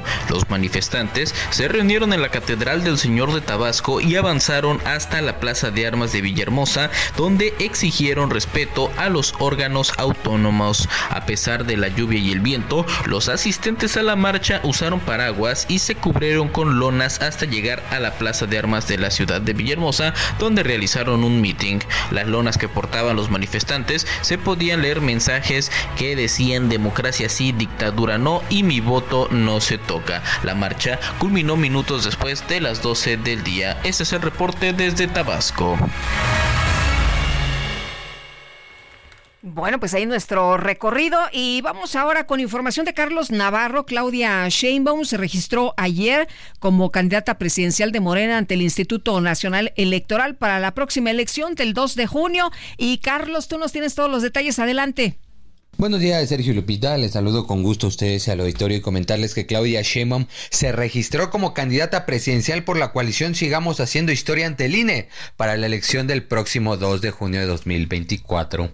Ayer, tras la firma para el registro oficial ante la consejera presidenta del organismo electoral Guadalupe Tadei, Sheinbaum hizo un llamado a continuar con la cuarta transformación. Escuchemos. Y desde este escenario hago un amplio llamado al pueblo de México a consolidar y profundizar la cuarta transformación de la vida pública de México. Eso significa seguir construyendo un México todavía más justo. Es por ello que la candidata planteó principios generales del gobierno que según ella va a encabezar el próximo primero de octubre de 2024. Entre ellos, gobierno honesto sin influyentismo, corrupción e impunidad, mantener la división entre el poder económico y el poder político, gobierno austero con disciplina financiera y fiscal, garantizar las libertades de expresión, de reunión, de concentración y movilización sin reprimir al pueblo. También van a respetar y harán respetar la diversidad política, social, cultural y sexual de la sociedad.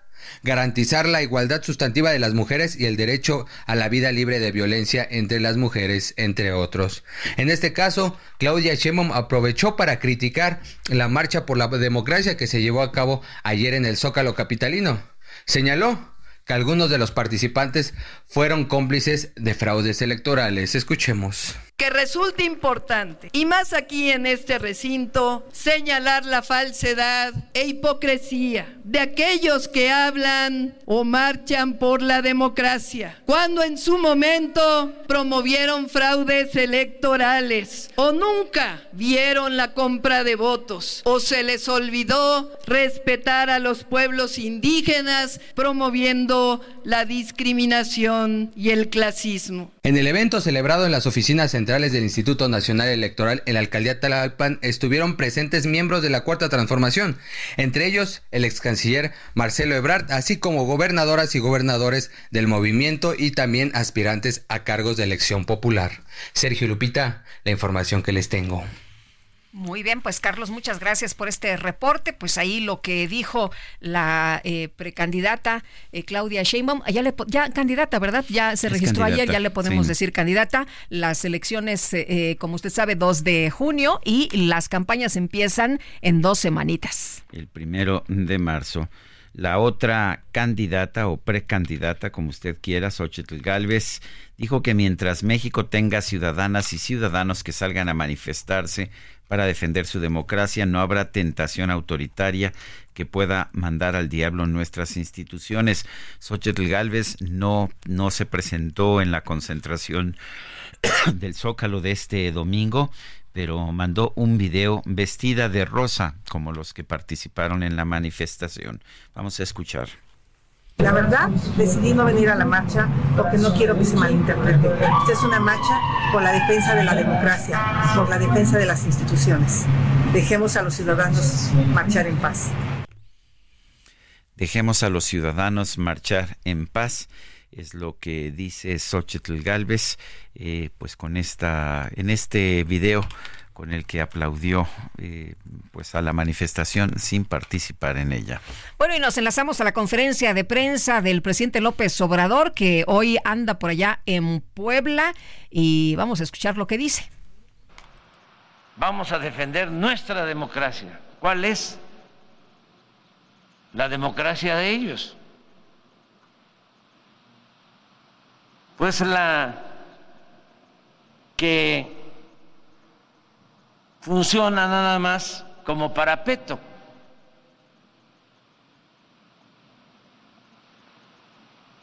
Cuando en realidad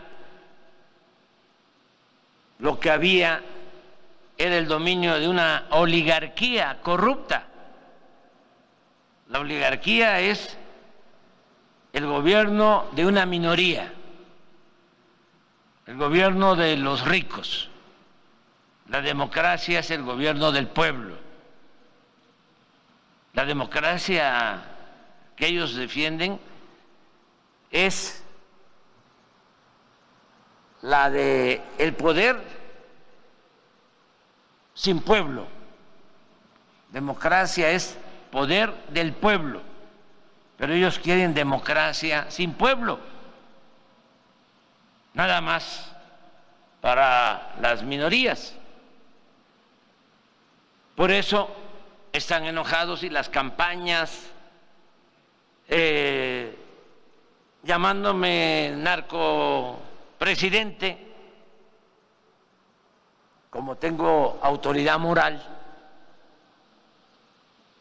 pues estoy protegido, porque lo que estimo más importante en mi vida es la honestidad. Bueno, pues ahí lo que dice el presidente Andrés Manuel López Obrador, que es lo mismo que dijo ayer cuando los reporteros le preguntaban, ¿no? Sobre, pues, qué pensaba de esta movilización. Ayer en su gira por Tlaxcala, el presidente sigue de gira por todos lados, ayer en Tlaxcala, hoy en Puebla, y bueno, pues sigue hablando de estos temas. La democracia de ellos, la democracia de los ricos, de los corruptos. Eh, de los oligarcas, De los oligarcas, la única democracia pues que él puede aceptar es la que él quiere implantar, que pues lo que nos dicen es que es una democracia con, con poder concentrado, como estaba concentrado en, allá en los años 60 con Gustavo Díaz Ordaz, con Luis Echeverría, con José López Portillo en esos sexenios. Son las 8 con 16 minutos, vamos con el Químico Guerra. El Químico Guerra, con Sergio Sarmiento y Lupita Juárez estás, Químico? Muy buenos días. Químico, ¿nos escuchas? A ver. Uh, bien, yo los escucho ah, bien. Ya, te escuchamos, y había ahí un problema, un falso contacto. Adelante. Pues, les decía, Sergio Lupita, que una excelente noticia para iniciar la semana. E, es impresionante cómo está avanzando la cuestión de la transición energética, que ya es una realidad. Fíjense que se diseña y ya está en construcción una primera planta híbrida con energía nuclear y solar. O sea, se usan las dos energías acopladas en una planta que consta de un reactor pequeño nuclear, el SMR300, un reactor compacto de última generación, y un sistema de energía termosolar termosolar con una caldera verde que usa el calor de ambas plantas, la solar y la nuclear para sustituir centrales de carbón. La compañía estadounidense Holtec ha anunciado un nuevo e innovador diseño de planta de energía. Te mandé una foto, Lupita, es una planta bastante compacta que combina muy moderna y bastante compacta para hacer una nuclear junto con una eh, eh, eh, fotovoltaica que combina los beneficios de la energía nuclear de alta densidad de energía no contaminante con una carga base, o sea que está permanentemente ahí, con los de la energía solar que tiene costos de combustible muy bajos, cero prácticamente, y que es completamente libre de carbono y es adaptable para su implementación en cualquier país. Esto es lo que es interesante. Llamada CNSP, Combined Nuclear Solar Plant. Este diseño emplea el pequeño reactor modular SMR300 que ya tiene Holtec, que es una empresa que se dedica a eso, y el sistema solar térmico High Term de la, eh, de la misma compañía, de alta eh, concentración de calor. Según la compañía Sergio Lupita, esta planta es capaz de proporcionar carga base, que ese es el problema de la fotovoltaica y la eólica, ¿verdad? Que no tiene una carga base por la intermitencia. Y al mismo tiempo elimina el inconveniente de esta fluctuación eh, que se inyecta a la red con la pura energía eh, eh, fotovoltaica. Este sistema tiene más una caldera verde, que es es una especie de dispositivo, Sergio Lupita, tres en uno. Puede almacenar grandes cantidades de calor, recibe calor a alta temperatura desde el colector solar y puede producir vapor motriz a la presión requerida y sobrecalentarlo para alimentar la turbina y así estar generando electricidad permanentemente. Cuando hay sol, pues baja la eh, proporción de la energía nuclear, se está usando la energía eh, del sol y por lo tanto costos muy muy bajos, eh, eh, viene la noche y entonces entra la planta nuclear. La parte de producción de vapor de la planta eh, va a permitir el desmantelamiento de las plantas existentes de carbón. Esta tecnología, eh, dice, busca hacer del sol una valiosa fuente de combustible barato y un importante contribuyente al impulso global para la generación de energía limpia. Esto es un hito, Sergio Lupita, es la primera, a mí me sorprendió esta combinación, ya como les digo, no es una eh, cuestión de que la solución al eh, calentamiento global sea una sola, ¿verdad? A veces pretenden únicamente energías limpias, únicamente energías renovables, pero esto eh, permite precisamente brincar ese gran obstáculo que es la intermitencia que pone pues en jaque, ¿verdad?, a las redes de distribución por las fluctuaciones. Esto creo que es una eh, ventana hacia el futuro verdaderamente importante y una noticia en esta semana turbulenta que inicia Sergio Lupita, pero que tenemos los seres humanos estas luces, ¿verdad?, que nos dicen, vamos bien, a final de cuentas va a triunfar la razón sobre las ocurrencias, va a triunfar el que hagamos las cosas bien, y de eh, primera instancia, ¿verdad? Y no eh, eh, dar mandazos aquí y allá, sino que esto es ya un camino bastante bien trazado para lograr, pues, detener este flagelo que tenemos de la, del calentamiento global que está causando problemas con lo del agua, con la sequía, la producción de alimentos, etcétera. Bueno, aquí tenemos una solución, no hay que desesperarse, vamos los seres humanos encaminados hacia este futuro brillante, Sergio Lupita. Muy bien, muchas gracias, Químico. Muy buenos días. Inicio de semana, Lupita. También para ti, Sergio. Gracias. Son las 8 de la mañana con 21 minutos. Vamos con los especiales de la silla rota. Los especiales de la silla rota.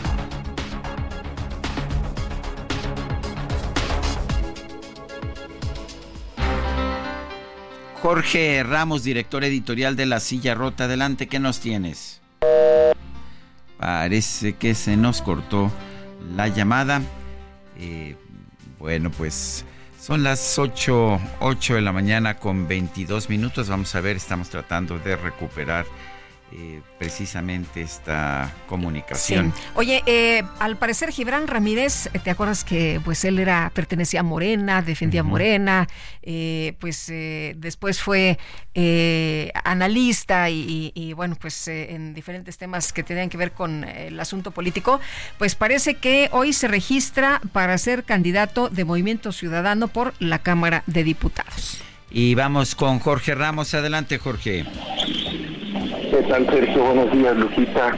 Pues ustedes saben, les hemos venido contando en los últimos meses de historias de justicia, que le llamamos, y se trata de historias en las que ciudadanos de a pie, comunes, normales, tienen eh, una, un atisbo en, su, en la justicia.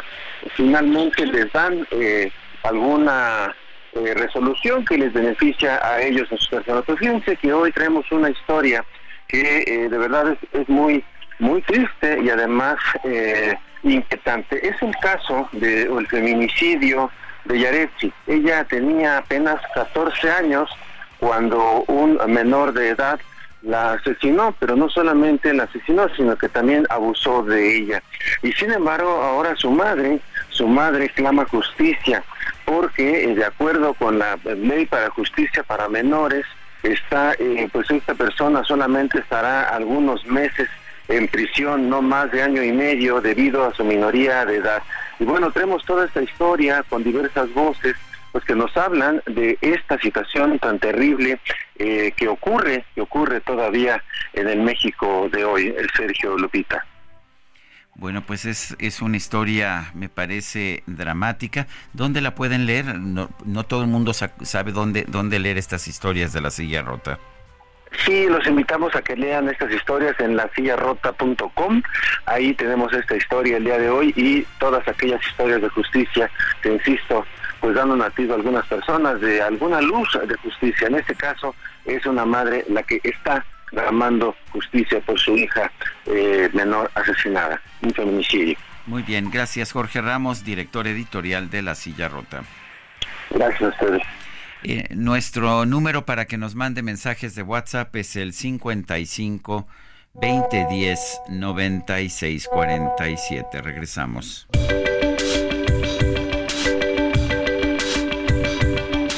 Sergio Sarmiento y Lupita Juárez quieren conocer tu opinión, tus comentarios o simplemente envía un saludo para ser más cálida esta mañana. Envía tus mensajes al WhatsApp 55 20 10 96 47.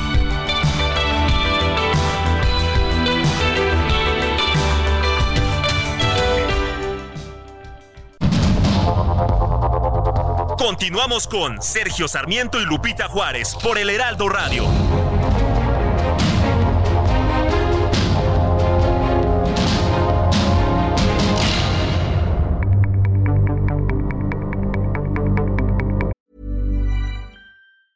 This Mother's Day, celebrate the extraordinary women in your life with a heartfelt gift from Blue Nile. Whether it's for your mom, a mother figure, or yourself as a mom, find that perfect piece to express your love and appreciation. Explore Blue Nile's exquisite pearls and mesmerizing gemstones that she's sure to love. Enjoy fast shipping options like guaranteed free shipping and returns. Make this Mother's Day unforgettable with a piece from Blue Nile. Right now, get up to 50% off at BlueNile.com. That's BlueNile.com.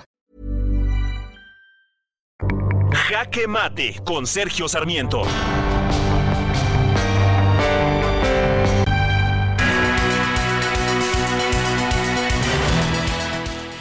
La elección de 1988 obligó a repensar la democracia mexicana.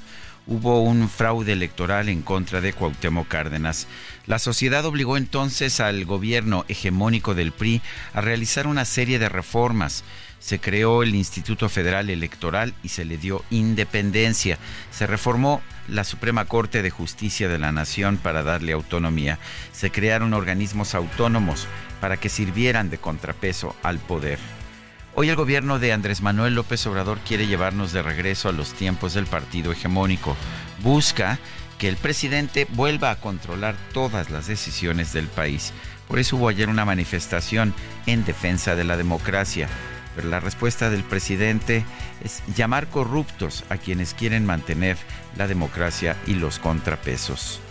Yo soy Sergio Sarmiento y lo invito a reflexionar.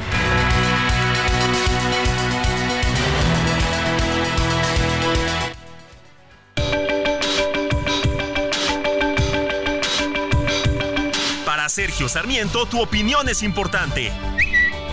Escríbele a Twitter en arroba Sergio Sarmiento.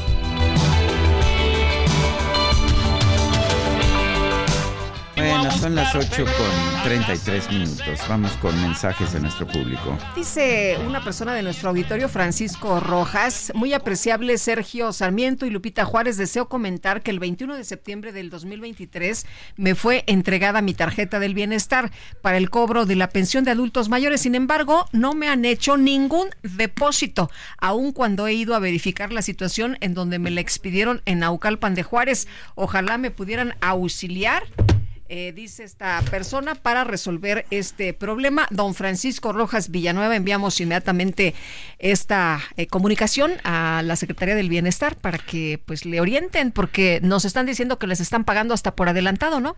Pues eso es lo que han dicho que iban a pagar, eh, de hecho, buena parte del año por adelantado.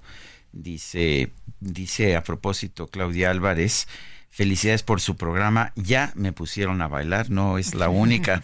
Creo que todos hemos andado de bailarines. sí, efectivamente, aquí toda la mañana con estos ritmos tan sabrosos. Eh, buenos días, Sergio Lupita. Yo asistí al Zócalo, además de que se manó ánimo y esperanza entre los que asistimos. Está comparada con las otras, estuvo muy bien planeada. El discurso de Lorenzo Córdoba fue supremo, conciso y sin ofender ni atacar. Dice otra persona. Eh, se llama Manuel Escutia, pues los que asistimos a la marcha simplemente hacemos del conocimiento de México que no estamos de acuerdo con las políticas del presidente y hacemos lo que él hacía hace años antes de que fuera presidente, marchas en donde él cerraba reforma y otras vialidades para que se supone pero se supone que era la oposición para pero nosotros lo somos y critica de una forma en la que México no está de acuerdo cómo se gobernó un poquito este confusa la redacción pero en fin eso es lo que dice. Vamos con otros temas. Bueno pues resulta que dos uh, dos mujeres muy reconocidas en el mundo de la de la política eh, podrían ser la sorpresa de Movimiento Ciudadano. Se espera el registro de Sandra Cuevas y Alejandra Barrales como candidatas de Movimiento Ciudadano al Senado este lunes. El registro está programado en la sede nacional del Movimiento Ciudadano en la colonia Nápoles, en la Ciudad de México, a las 11 de la mañana. La dirigencia Nacional de Movimiento Ciudadano convocó a conferencia de prensa para oficializar las candidaturas de Sandra Cuevas y Alejandra Barrales para el Senado. La convocatoria se había realizado el pasado viernes, pero fue eliminada bajo el argumento de que se envió a los medios por error. MS, Movimiento Ciudadano, no ha confirmado que la conferencia sea para hablar sobre ese tema, pero pues todo el mundo dice, ahí viene, ahí viene este tema. Eh, por lo pronto, Alejandra Barrales mandó un tuit en el que dice, Sandra Cuevas y yo les tenemos una sorpresa, estén pendientes mañana a partir de las 11 de la mañana. Bueno, oye, y vamos a platicar precisamente de temas que tienen que ver con las elecciones. No nada más aquí en México tenemos elecciones, no somos los únicos. También en los Estados Unidos habrá elecciones y bueno, pues eh, qué pasa, cómo se ve el escenario hasta este momento. Vamos a conversar con la doctora Arlene Ramírez Ureste, internacionalista académica de la Universidad Iberoamericana. Arlene, qué gusto, muy buenos días. Hola, qué gusto, Lupita. Sergio, gracias por la invitación. Oye, pues, ¿cómo ves en estos momentos? Eh, hay elecciones en México, hay elecciones en Estados Unidos, habrá elecciones en distintos países, pero eh, una de las que nos llama más la atención, pues, es la de nuestro vecino, ¿no? Que tiene eh, implicaciones directas para México dependiendo de lo que se resuelva. Lupita, en temas muy importantes como ya lo hemos comentado, migración, por supuesto, en la parte comercial, pero también, eh, sobre todo, en, eh, en, temas de seguridad fronteriza y en la lucha contra el fentanilo, la crisis de los opioides y temas, sobre todo ahora, no la, la, importancia que está teniendo la agenda bilateral de Estados Unidos con la Unión Europea por los temas de la OTAN. Pues bueno, cada vez más, más complicado. Las últimas encuestas dicen que están prácticamente empatadas las preferencias electorales. Eh, empatadas, pero, pero si vemos los estados clave, ahí está en ventaja Donald Trump, estados como Arizona, Michigan, Florida, Ohio, que son los estados que han definido las elecciones en los últimos, en los últimos comicios, ¿no es así? Es, cierto, Sergio, y además sabes que estados en donde el voto oculto no le ha favorecido también al Partido Republicano en las últimas eh, en las últimas elecciones, pues no reflejan en realidad lo que dicen las encuestas. Es decir, hay un movimiento este de, ciudadanos que no dicen abiertamente por quién van a votar, pero que por el tema de la agenda eh, político electoral naturalmente se van a inclinar hacia el Partido Republicano. Y entonces, de concretarse la candidatura de Donald Trump, eh, es muy probable que haya una ventaja importante, incluso más allá del voto duro, que ya se sabe que tienen algunos estados y en algunos grupos este, alrededor de los Estados Unidos. Eh, doctora, hablabas de la migración, de uno de estos temas que pues nos centra la atención a los mexicanos y que en Estados Unidos se ha usado como una bandera. últimamente hemos visto visto las asambleas republicanas y pues también eh, el foco es cuando se habla de la migración, cuando se hablan de estos eh, temas más radicales por parte de Donald Trump. Eh, sorprende que el voto, la intención de voto, gracias a estos asuntos, pues se eleve incluso de 40 a 60%.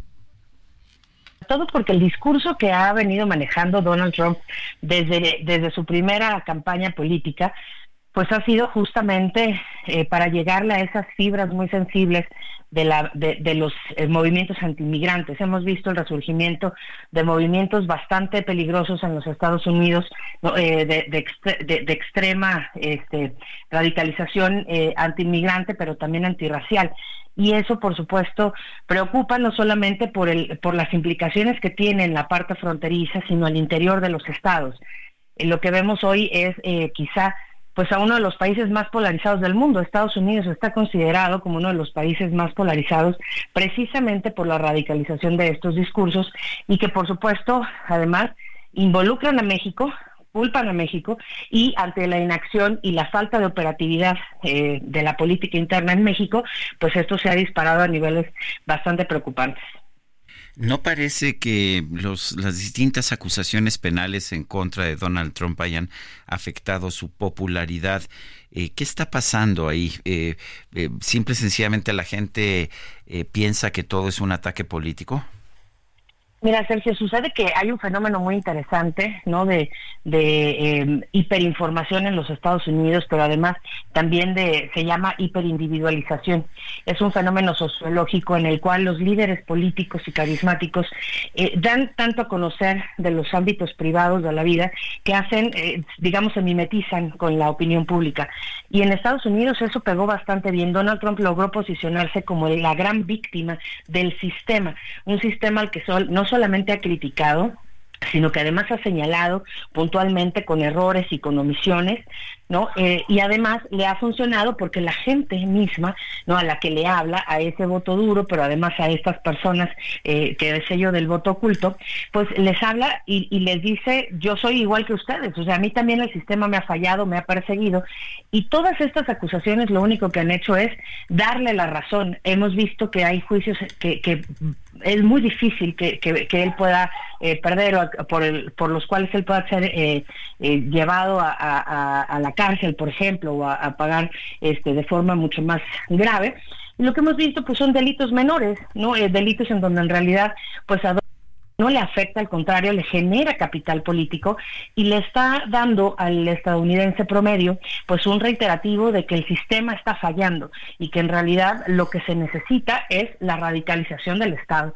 Y eso, por supuesto, preocupa muchísimo no solamente por el efecto que tiene en la parte electoral, sino porque en caso de que no sea favorable el resultado para este grupo, la radicalización va a ser mucho mayor y eso va a generar muchos problemas sociales. O sea, lejos de que lo afecten estos temas judiciales, ¿le están ayudando, lo están catapultando?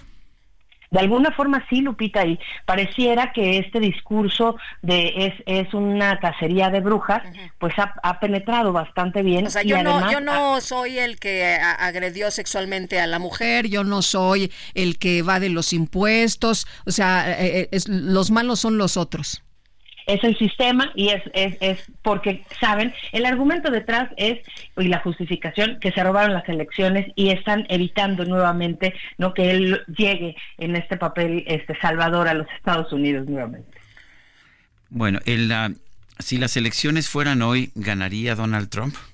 Muy probablemente sí, Sergio. Eh, de hecho, hay estudios que dicen que, bueno, no solamente por la parte electoral, sino por la agenda y por el, la composición interna del, la cámara, eh, de las cámaras en el Poder Legislativo. Bueno, pues yo quiero agradecerte, Arlene Ramírez Uresti, internacionalista académica de la Universidad Iberoamericana, por haber conversado con nosotros. Al contrario, muchas gracias por la invitación. Muy gracias a ti, muy buenos días.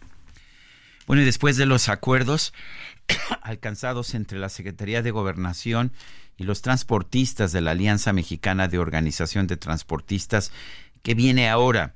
Vamos a conversar con Rafael Ortiz, presidente de esta Alianza Mexicana de Organización de Transportistas. Don Rafael, cuéntenos cuáles fueron los acuerdos y, y qué va a pasar ahora.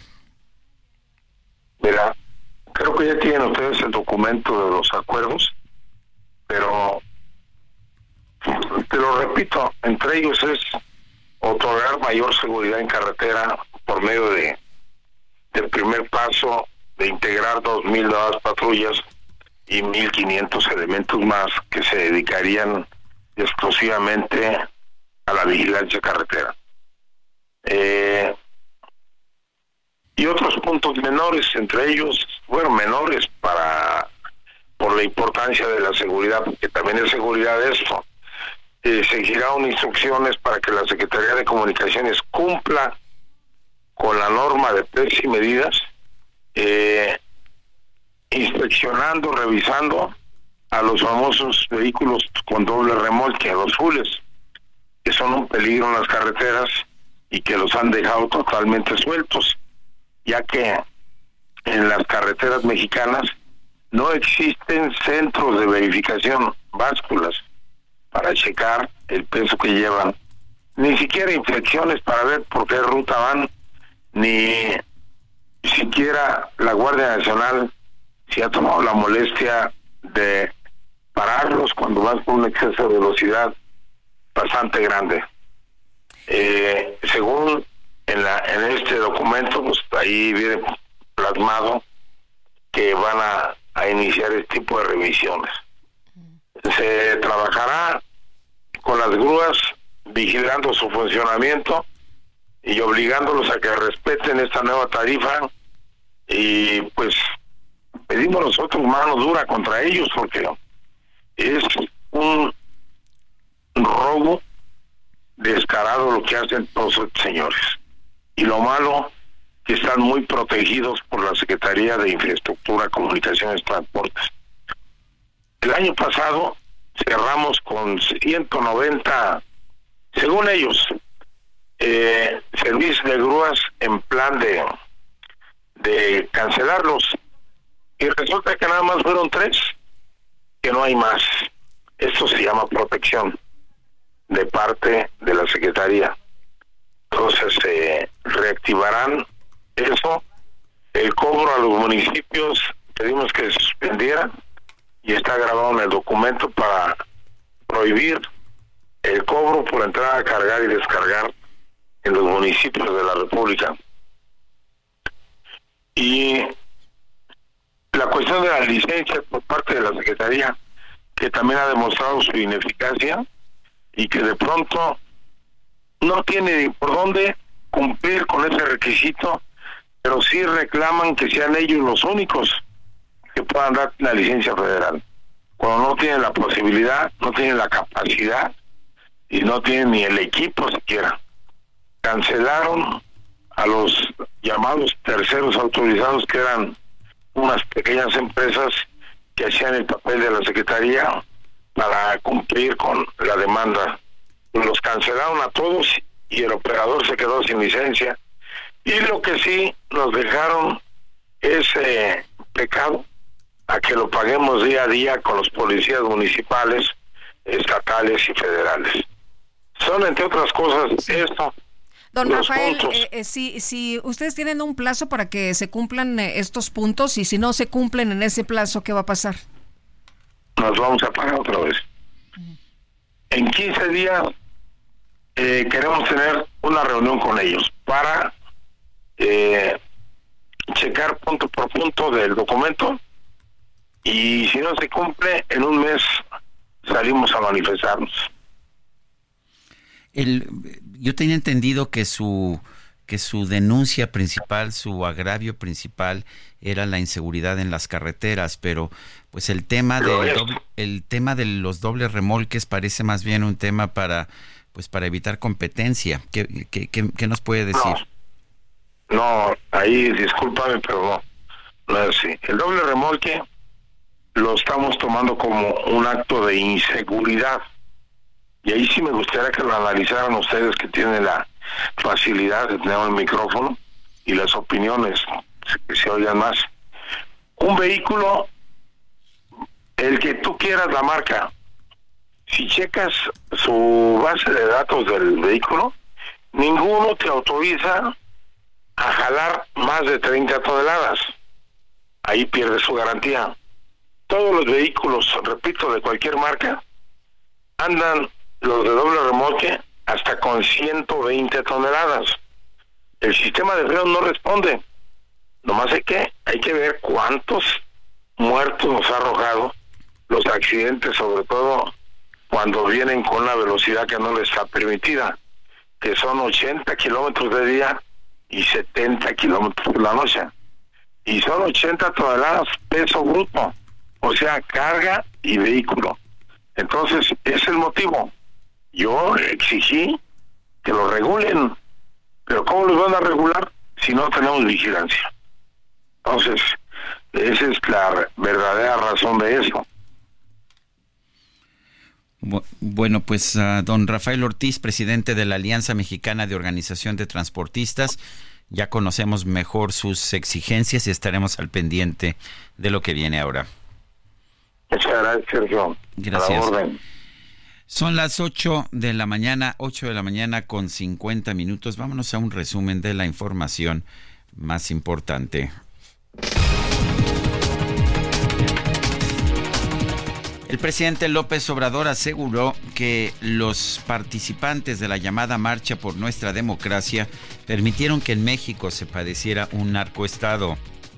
Fíjense, es como el mundo al revés. Ellos son los demócratas, nosotros somos la dictadura. Ellos no tienen nada que ver con el narcotráfico. Nosotros somos los narcotraficantes. Cuando ellos estaban, se padeció en México de un narcoestado y con pruebas, no con calumnias. Ahí está García Luna, que fue secretario de seguridad de Calderón y, eh, protegido por muchos de los que fueron ayer a la marcha. Y resulta que eso quieren que se olvide y yo soy el que tengo relación con el narcotráfico. Pruebas.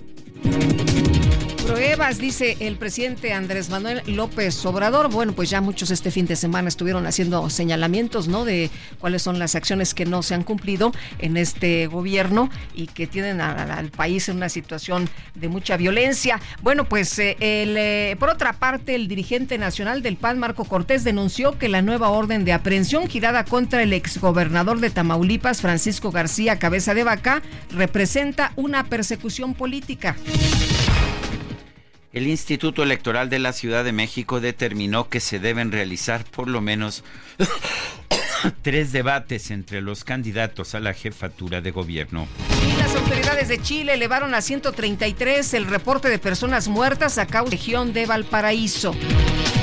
El primer ministro de Israel, Benjamin Netanyahu, calificó como vergonzosos y graves los comentarios del presidente de Brasil, Luis Ignacio Lula da Silva, sobre un supuesto genocidio en la franja de Gaza. Y el Grupo de Defensa de los Derechos Humanos, OBD Info, denunció que por lo menos 340 personas han sido detenidas en Rusia por participar en homenajes al líder opositor Alexei Navalny. Bueno, el viernes pasado Ariana Grande lanzó un remix de su canción Yes and a dueto con Mariah Carey después de que durante varios años sus seguidores le solicitaron una colaboración con ella. La revista Billboard eligió este tema como el mejor lanzamiento de la semana, superando a canciones como Training Season de Dua Lipa, This is, This is Mine Now de Jennifer Lopez y Contigo de Carol G y DJ Tiesto. Bueno, y el presidente López Obrador eh, destacó el acuerdo para levantar una huelga de Audi México y es que anoche se alcanzó un aumento de 10.2% salarial distribuido en 7% directo al salario de los trabajadores y 3.2% en prestaciones en las instalaciones de la fábrica de aeronáutica. Señaló que el gobernador Sergio Salomón Céspedes promueve la inversión en el Estado el gobernador es un buen promotor para traer inversiones a Puebla. Esto que se logró de una inversión de cerca de mil millones de dólares en Volkswagen para carros eléctricos es una reconversión importante y de lo que se ha resuelto, lo de la huelga de ayer, también de Audi, es muy buena noticia porque fueron los trabajadores, ahora ya no es como antes. Esto fue lo que dijo. Son las 8 de la mañana con 54 minutos. Les recuerdo nuestro número de WhatsApp es el 55 20 10 96 47. Repito, 55 20 10 96 47. Vamos a una pausa y regresamos.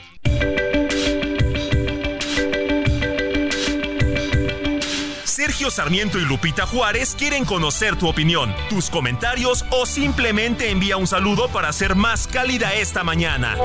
Envía tus mensajes al WhatsApp 55 20 10 96 47.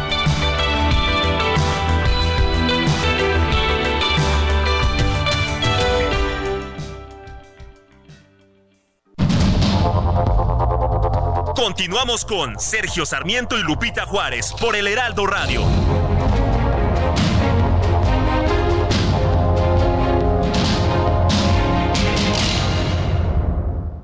CAT promedio de 31.9% sin IVA del 1 al 29 de febrero de 2024. RAM 4000, versatilidad con doble cabina, la única en el mercado. Aprovecha y estrénala con precio desde 868,900 pesos más tasa desde 9.75%. RAM 4000, adaptable a cualquier desafío. RAM, a todo con todo. Oye, fíjate que nos dice una persona del auditorio. Muy buenos días a todos. Un gusto encontrar a Sergio ayer en el vuelo de Ciudad Obregón a la Ciudad de México. No perdí la oportunidad de saludarlo. Le expresé mi admiración, decirle que los escucho diariamente. Saludos a Lupita, espero encontrarla también en alguna ocasión. Bonita semana para todos, nos dice Alan Salomón de la Benito Juárez, es nuestro vecino. Ah, muy bien, venía yo de de la ciudad de Álamos, pero pues ahí es muy chiquita la ciudad, este hora y media en coche hasta Ciudad Obregón y después tomar el avión. y sí recuerdo que incluso me hizo firmarle un libro este, a Alan Salomón. Dice otra persona, buenos días Sergio Lupita, buen inicio de semana, magnífica selección musical para entrar en actividad, firma Jorge. Muy buen día, Lupita y Sergio, y a todo el equipo. Con esa canción de La Culebra me recuerda ese trágico 23 de marzo del 94, aunque tenga distinto ritmo. Saludos, Carlos Cotero, Tlanepantla de Vaz. Híjole, yo creo que a todos, ¿no? Esa la canción. Culebra era la, versión de Banda Machos, que es muy posterior, es de 1992. Pero sí, se nos quedó y nos trae esos trágicos acontecimientos sin duda alguna. Bueno, son las nueve con tres minutos. Francisco García Cabeza de Vaca ha mandado un mensaje. Eh, recordemos que haya, pues nuevamente se está buscando una orden de aprehensión en su contra. Dice, con relación a los hechos ocurridos en un hotel de San Pedro Garza García, Nuevo León, rechazo categóricamente cualquier relación con la persona que desafortunadamente perdió la vida. La desinformación publicada por páginas de Internet en Tamaulipas y replicada como fuente por algunos medios a nivel nacional es falsa y surge en medio de una burda persecución política en mi contra y esa, eh, esta noticia que él dice que es falsa es que asesinaron a socio de cabeza de vaca en el hotel Safi de Valle Oriente dice que es absolutamente falso. Son las nueve de la mañana con cuatro minutos.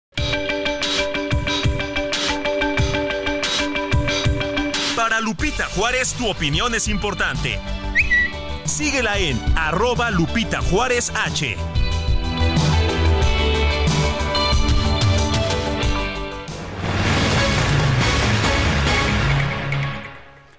Son las nueve con catorce. Vamos a un recorrido por nuestro país. Comenzamos con Juan Teniente, quien se encuentra ya en Nuevo León. Adelante.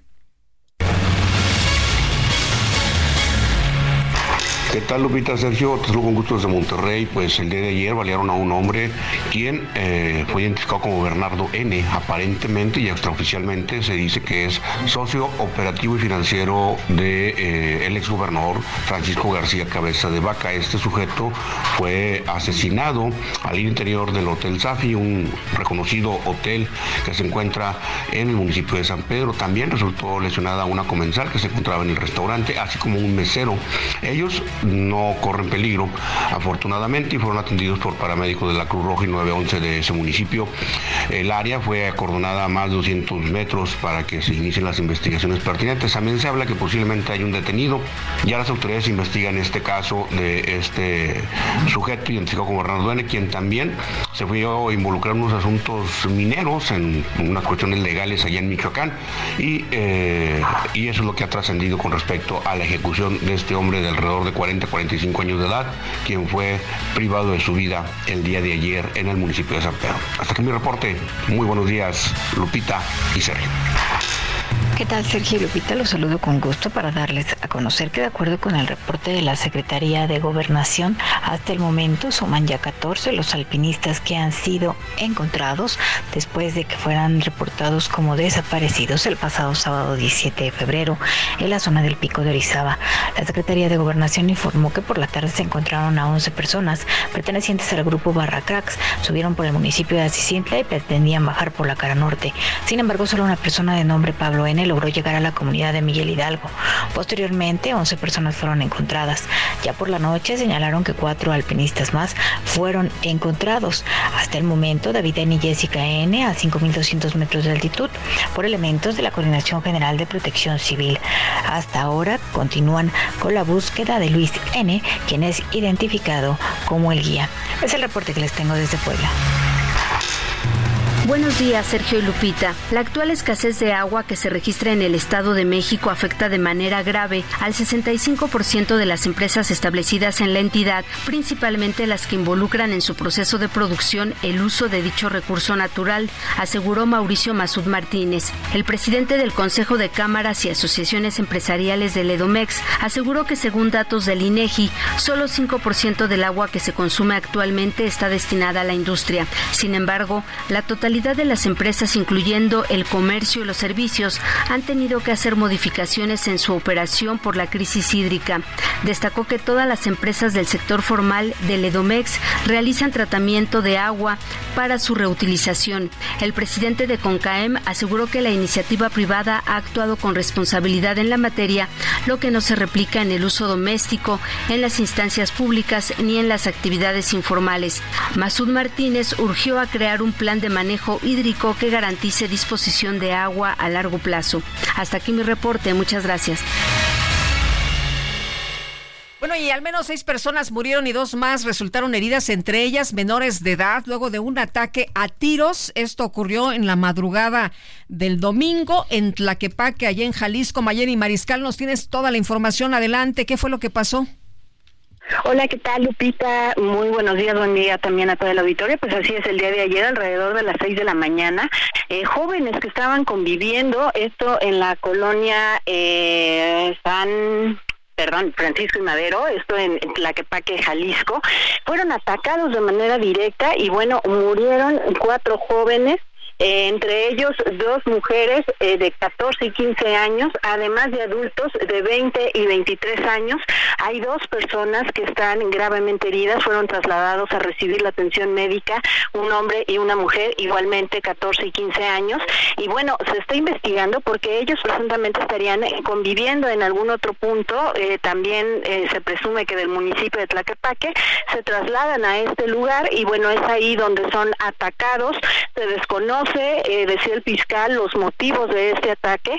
Y bueno, se está investigando, se encontraron dos armas cortas en el lugar en donde ocurren estos hechos. Y ya se están revisando también las cámaras para ver eh, si se da con los vehículos en donde presuntamente habrían huido quienes atacaron a estos jóvenes. Eh, lamentablemente, pues este tipo de sucesos continúan en la zona metropolitana de Guadalajara y en el municipio de San Pedro Tlaquepaque. Y pues lamentablemente en esta ocasión se trata de adolescentes. Los padres también ya fueron eh, pues asesorados para recibir los cuerpos de estos eh, jóvenes y pues estaremos por supuesto atentos de lo que derive en esta investigación, Lupita. Muy bien, Mayeli, muchas gracias. Muy buenos días. Muy buen día para todos. Se han registrado cuando menos seis muertos, aparentemente cinco de ellos turistas, después de un accidente vehicular sobre la carretera federal 307 de Quintana Roo. El accidente tuvo lugar, eh, tuvo lugar ayer cerca de las 13 horas en el tramo Puerto Aventuras Acumal a la altura de Solidaridad, o sea, Playa del Carmen. El percance fue entre un vehículo Ertiga Suzuki y una combi de transporte público. La gobernadora Mara Lezama de Morena informó que los equipos de emergencia habían realizado el traslado de cuando menos dos heridos. En X se escribió, los equipos de emergencia, seguridad y protección civil se encuentran ya en funciones de traslado de la persona que está siendo atendida tras el lamentable accidente automovilístico ocurrido en la carretera federal Puerto Aventuras Tulum. El gobierno estatal difundió que uno de los que en uno de los traslados Ah, que uno de los traslados a un hospital privado en Cancún se realizó con un helicóptero. La Fiscalía General del Estado dijo que las condiciones climáticas fueron un factor importante en el accidente. Había, de hecho, una fuerte lluvia en el lugar donde tuvo lugar el percance enfrente del Hotel Palladium. Bueno, y el obispo de la diócesis de Chilpancingo, Chilapa, José de Jesús González, pidió al gobierno que ofrezca garantías para que en Taxco se realicen las actividades de Semana Santa. Eh, después de oficiar una misa allí en la iglesia de Chilapa, dijo que el gobierno debe vigilar que en Taxco los peregrinos que participan en las actividades religiosas de Semana Santa no sean extorsionados. Le pedimos a las autoridades que vigilen que no haya extorsiones, sobre todo a los peregrinos y a los mismos que hacemos la Semana Santa, que nos garanticen la seguridad. En 2023, hermandades religiosas de Taxco denunciaron previo a la festividad la delincuencia organizada, pues que había pedido un pago de derecho de piso híjole, a los peregrinos que participaron en las procesiones. ¿Cómo la ve? Pues me parece terrible, ¿no? Vamos a las calles de la Ciudad de México. De hecho, vámonos hasta el centro de la Ciudad de México. Ahí se encuentra nuestro compañero Gerardo Galicia. Adelante, Gerardo. Sí, es Sergio Lupita, excelente mañana y ya tenemos un incremento en la afluencia de autos y el avance cada vez más complicado si llegan a través de la casada San Antonio Abad van a avanzar casi a vuelta de rueda una vez que se incorporan a la avenida 20 de noviembre y esta a su vez con avance lento hasta la zona de Izazaga. Cada vez son más los automovilistas que llegan a la zona centro de la capital. Antes checábamos San Pablo y su continuación Izazaga y van a encontrarse con la misma situación, un incremento de la frecuencia de autos y un desplazamiento ya bastante complicado que oscila entre los 20 y 30 kilómetros por hora, además con el cruce sorpresivo de muchísimas personas que laboran en el centro histórico de la Ciudad de México. Habrá que manejar únicamente con mucha precaución. Y por lo pronto, el reporte. Muy bien, gracias Gerardo. Hasta luego. Y tenemos información desde Revolución con Israel Lorenzana. Israel, ¿qué nos tienes? Cuéntanos.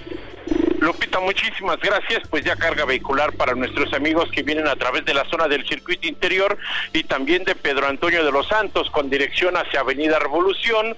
Hay que anticipar su paso. Lento cambio de luces en los semáforos con dirección hacia Viaducto y más allá con dirección hacia la zona de Miscuac. El sentido opuesto también echamos un vistazo a través de Patriotismo. La circulación también con carga vehicular. Hay que por supuesto armarse de paciencia, principalmente al cruce de Avenida Benjamín Franklin Lupita, Sergio, la información que yo les tengo. Israel, muchas gracias. Buenos días. Hasta luego.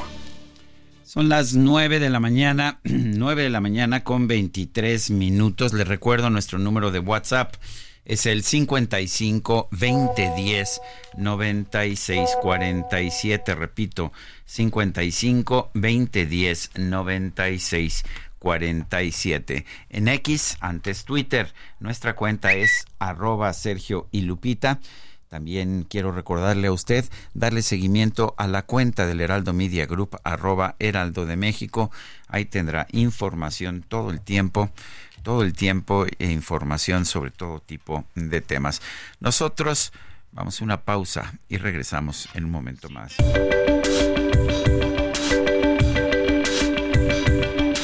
Sergio Sarmiento y Lupita Juárez quieren conocer tu opinión, tus comentarios o simplemente envía un saludo para ser más cálida esta mañana. Envía tus mensajes al WhatsApp 55 20 10 96 47.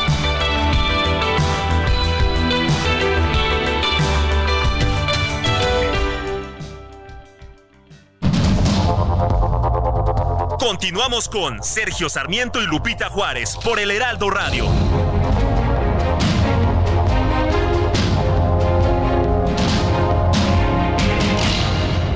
Vamos a, mejor vamos a los, los que viven en los palacios son los ricos, ¿no? En los palacios Esos son los ricos. claro. Nosotros los pobres. Bueno, imagínense. Vámonos a los mensajes. Saludos Antonio de Harvard. Dice, buenos días Sergio Lupita. Buen inicio de semana. Pues ojalá que la gente que fue a la marcha sí salga a votar, ya que el inconveniente es que la gente no sale a votar. Dicen que los malos gobiernos son electos por buenos ciudadanos que no votan. Buen día y gracias por la música. Trajeron a mi mente el recuerdo de mi madre haciendo sus quehaceres, dando pasitos, bailando con la música de Benny More. Qué recuerdos, gracias, los quiero. No nos da su nombre, pero pues Nosotros qué bonito también. recuerdo, ¿no? Nosotros también. Damos pasitos hasta Este, cuando los estamos queremos, haciendo radio. Los queremos. Son Oye, las, las 9 con 34. Y vámonos con Mónica Reyes. Adelante, Moni. Muchas gracias, Lupita, Sergio, qué gusto saludarlos. Alondra de la Parra y Gabriela Muñoz, chula de clown, traen a la Ciudad de México el espectáculo The Silence of Sound para disfrutar en familia, patrocinado por GNP Seguros. Bueno, pues amigos del Heraldo Radio, les comento que la directora de orquesta Alondra de la Parra y la reconocida clown mexicana Gabriela Muñoz, chula de clown, presentará el espectáculo The Silence of Sound en una nueva temporada en la Ciudad de México. Les platico que The Silence of Sound cuenta la historia de una clown cuya vida se transforma cuando descubre la belleza de la música. Sin embargo, pronto se da cuenta de que este maravilloso mundo nuevo tiene sus propias complicaciones que tendrá que confrontar y superar de la mano de la orquesta que toca en vivo en el escenario bajo la batuta de Alondra y en medio de impresionantes imágenes. Y claro, después de presentarse con gran éxito en Berlín, Alondra de la Parra y GNP Seguros traen de vuelta a México en este 2024 The Silence of Sound, que se presentará en el Teatro de la Ciudad Esperanza Iris los días 21, 22, 23, 24, 26, 27, 28, 30 y 31 de marzo. Los boletos se encuentran disponibles en Ticketmaster. No se pierdan este espectáculo único en su tipo, The Silence of Sound, que llega gracias a GNP Seguros en el mes de marzo de 2024. Boletos en Ticketmaster. Bueno, pues es. Gracias a Mónica, Reyes. Y en otros temas, el presidente Andrés Manuel López Obrador lamentó el accidente en Quintana Roo, un accidente en el que murieron personas de Argentina y un mexicano. Confirmó que la gobernadora Mara Lezama ya se encuentra atendiendo ese tema. Muy feo, muy feo ese accidente y ya la gobernadora está atendiendo este caso muy lamentable, es lo que dijo esta mañana a los medios de comunicación casi al término de la conferencia mañanera, aseguró a la gente de dicho país, de Argentina, en particular que se está atendiendo a quienes perdieron la vida. Resaltó que a los familiares de las víctimas se les darán todas las facilidades. Oye, el eh, fin de semana vimos que había pues esta desesperación de la madre de Alexei Navalny, este opositor eh, al presidente eh, ruso Vladimir Putin, que anduvo pues eh, en la morgue, que anduvo en los anfiteatros, que anduvo pues de la seca a la meca tratando de recuperar el cuerpo de su hijo y total que no lo logra.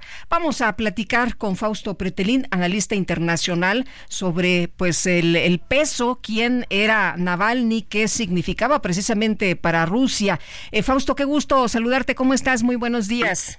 Igualmente, Lupita, buenos días. ¿Qué tal? ¿Cómo Oye, bien, afortunadamente, pues tratando de entender pues, quién era Navalny, el, el peso que, tenía en Rusia, pero pues me parece que era eh, mejor tenerlo vivo, ¿no? Que, que, muerto. ¿Cómo ves tú? Bueno, mira, Lupita, Navalny era, pues, eh, digamos, el, el ejemplo de lo que era la última, la última escala de lo que es la oposición ahí en Rusia al régimen autoritario de Putin era un personaje heroico en el sentido de la capacidad de resistencia que ha tenido, que tuvo eh, frente a la dictadura de, del señor Putin.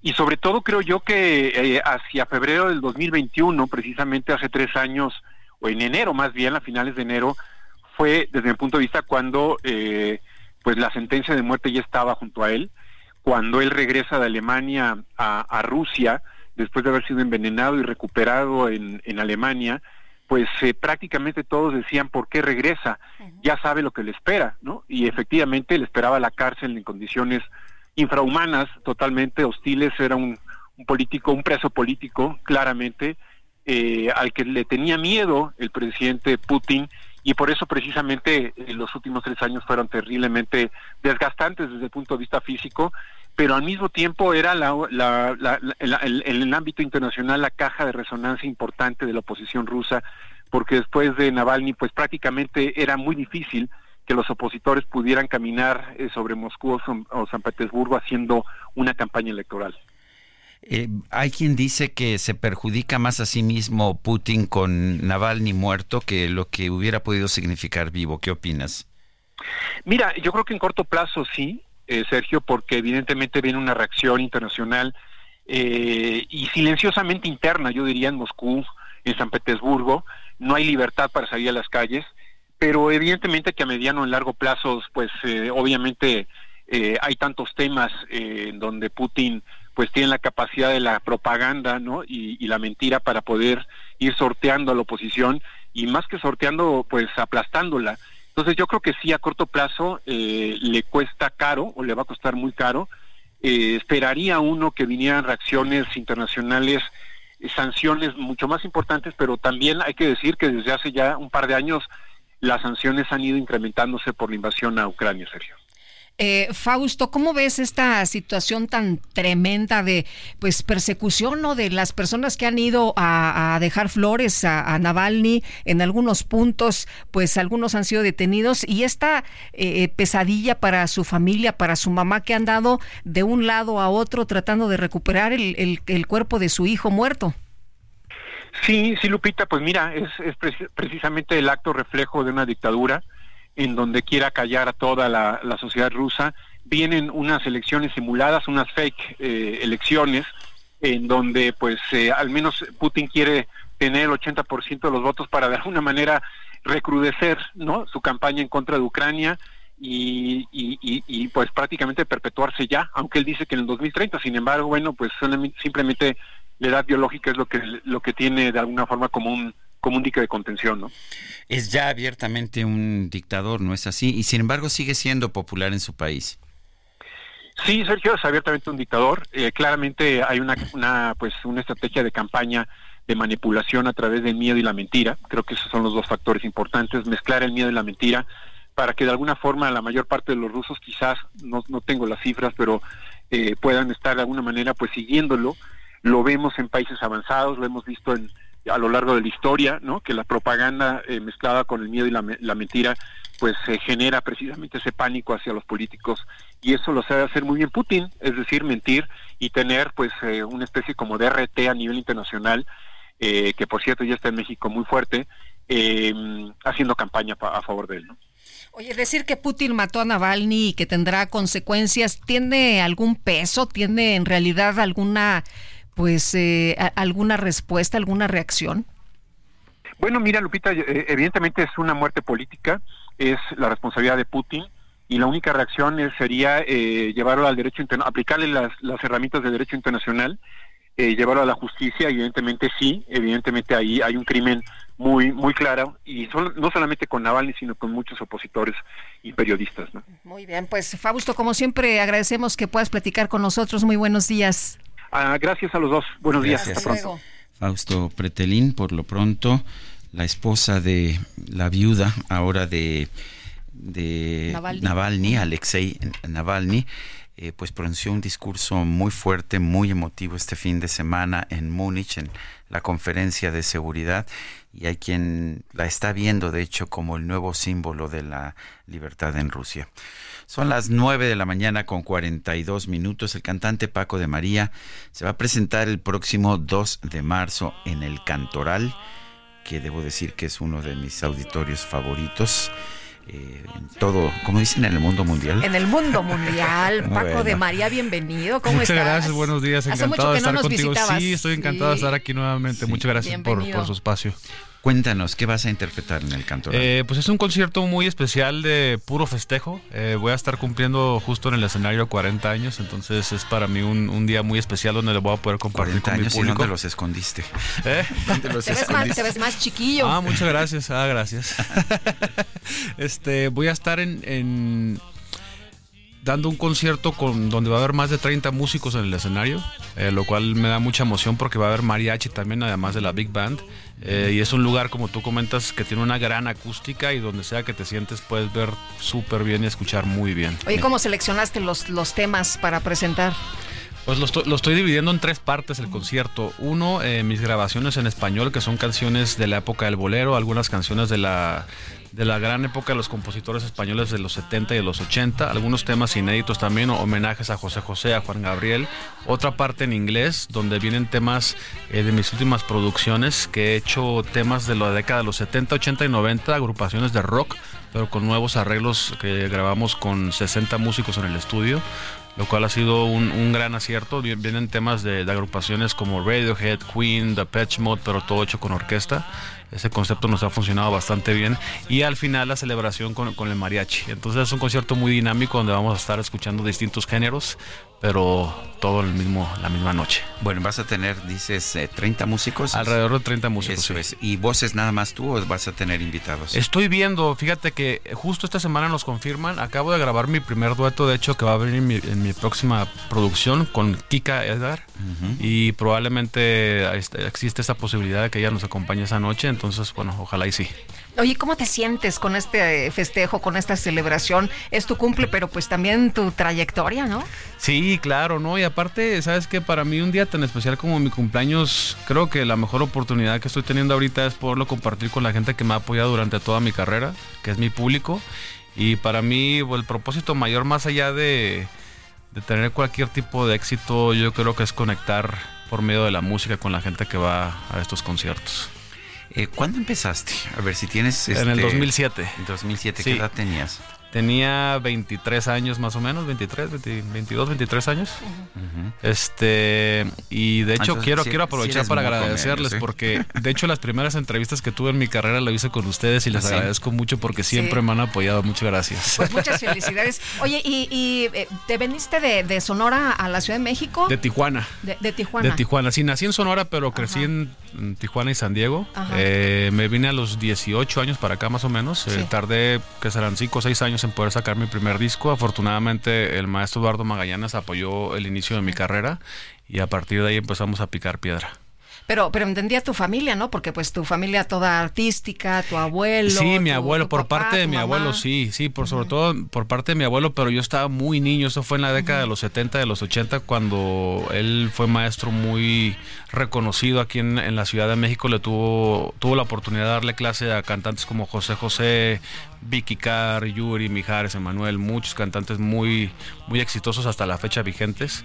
Eh, entonces, pero sí crecí en un medio completamente musical en mi familia. Mi papá me inculcó este gusto por, por, por la música de las grandes bandas, Sinatra, Nat King Cole, Tony Bennett.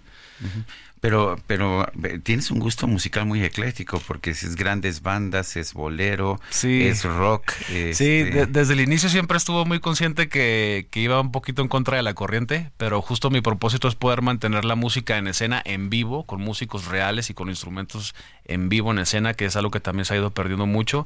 Y por eso ahorita quise invertirle para poder meter alrededor de 30 músicos en el escenario. Oye, ¿qué tal la vibra con, con la gente cuando estás ahí en vivo? Es padrísimo porque para mí nada, nada compara un concierto donde está todo, toda la orquesta en vivo, ¿no? Las trompetas, trombones, saxofones.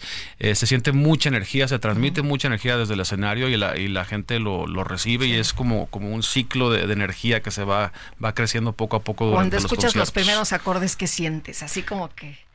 Fíjate que al principio de mi carrera me ponía muy nervioso, pero ahorita me da emoción. Creo que esos nervios se transformaron, se transformaron en emoción y el escenario se ha convertido en un espacio muy cómodo para mí donde me siento enorme, enorme, enorme. Y aparte, eh, pues la, la, energía que se siente al compartir con el público, de verdad creo que no, no se compara con, con otro espacio. Oye, hay quien dice que la vida empieza a los 40, ¿eh? Eso, eso he escuchado y creo que sí, porque me estoy sintiendo mejor y es, es raro. Todo lo contrario de lo que me habían dicho antes. Bueno, pues eh, yo quiero agradecerte, Paco de María, esta invitación a verte el próximo 2 de marzo en el Cantoral. Muchas gracias a ustedes, muchísimas gracias. Muchas, felicidades y feliz cumple. Gracias, gracias. Igualmente felicidades por, por tantos años de, de, buena, de buenos programas. Muchas gracias. Son las 9 de la mañana con 47 minutos. Nosotros vamos a un resumen de la información más importante.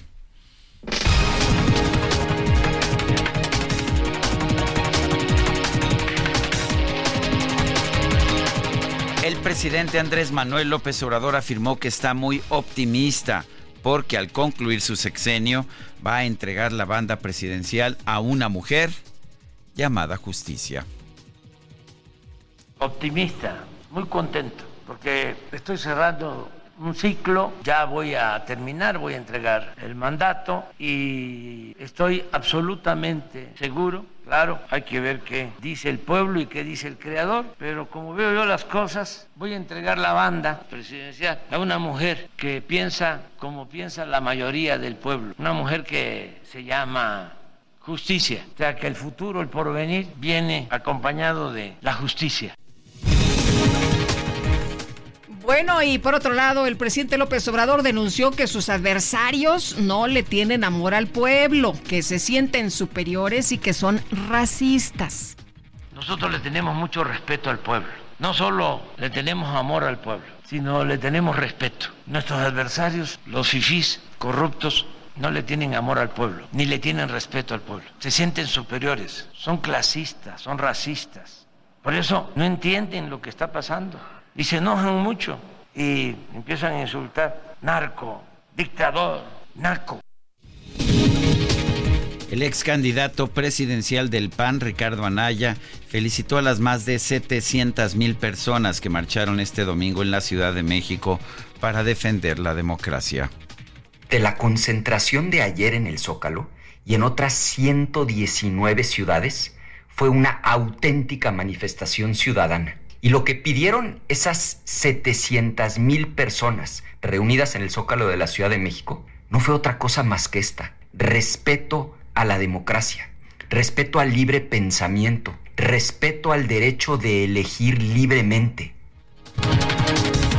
espacio, Rafael Ortiz, el presidente de la Alianza Mexicana de Organizaciones de Transportistas, anunció que en 15 días su gremio va a analizar si el gobierno cumplió los acuerdos para mejorar la seguridad en las carreteras nos vamos a pagar otra vez. En 15 días eh, queremos tener una reunión con ellos para checar punto por punto del documento y si no se cumple, en un mes salimos a manifestarnos.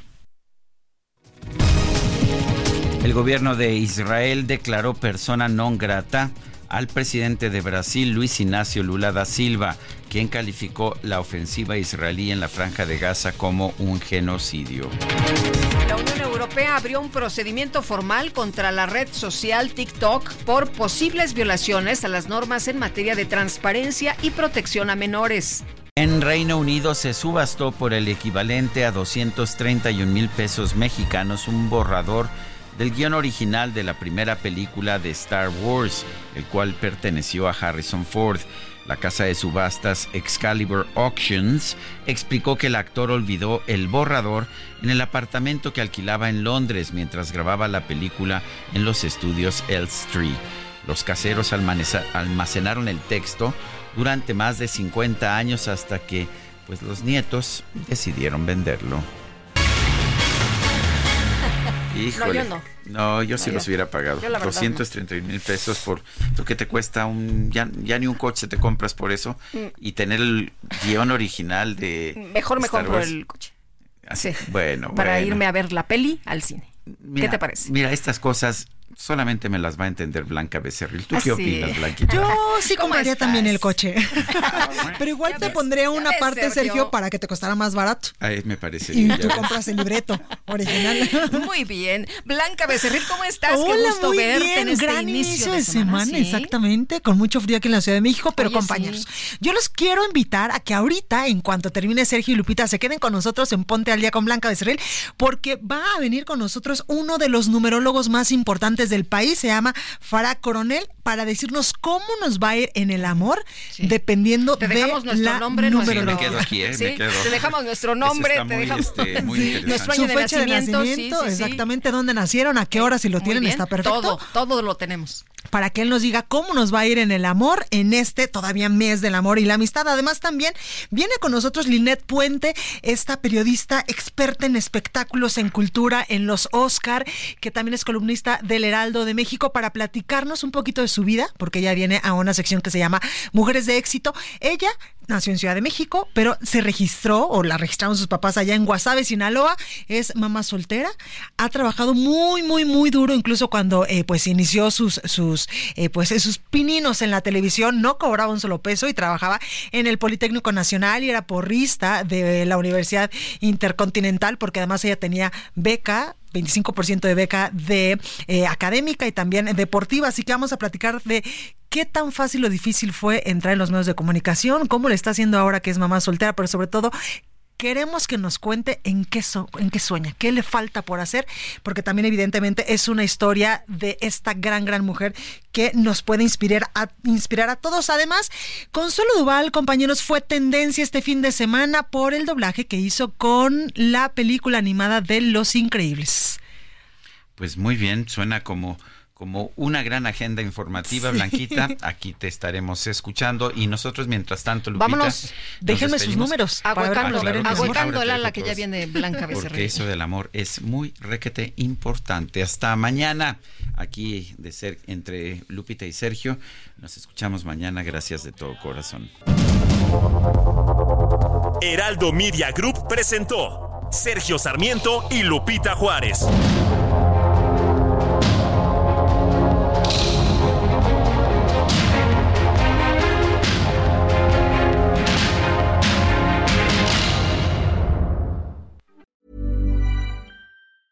Hi, I'm Daniel, founder of Pretty Litter. Did you know cats tend to hide symptoms of sickness and pain? I learned this the hard way after losing my cat, Gingy. So I created Pretty Litter, a health monitoring litter that helps detect early signs of illness by changing colors, saving you money and potentially your cat's life. Pretty Litter is veterinarian developed, and it's the easiest way to keep tabs on your fur baby's health right at home. Go to prettylitter.com and use code ACAST for 20% off your first order and a free cat toy. Terms and conditions apply. See site for details.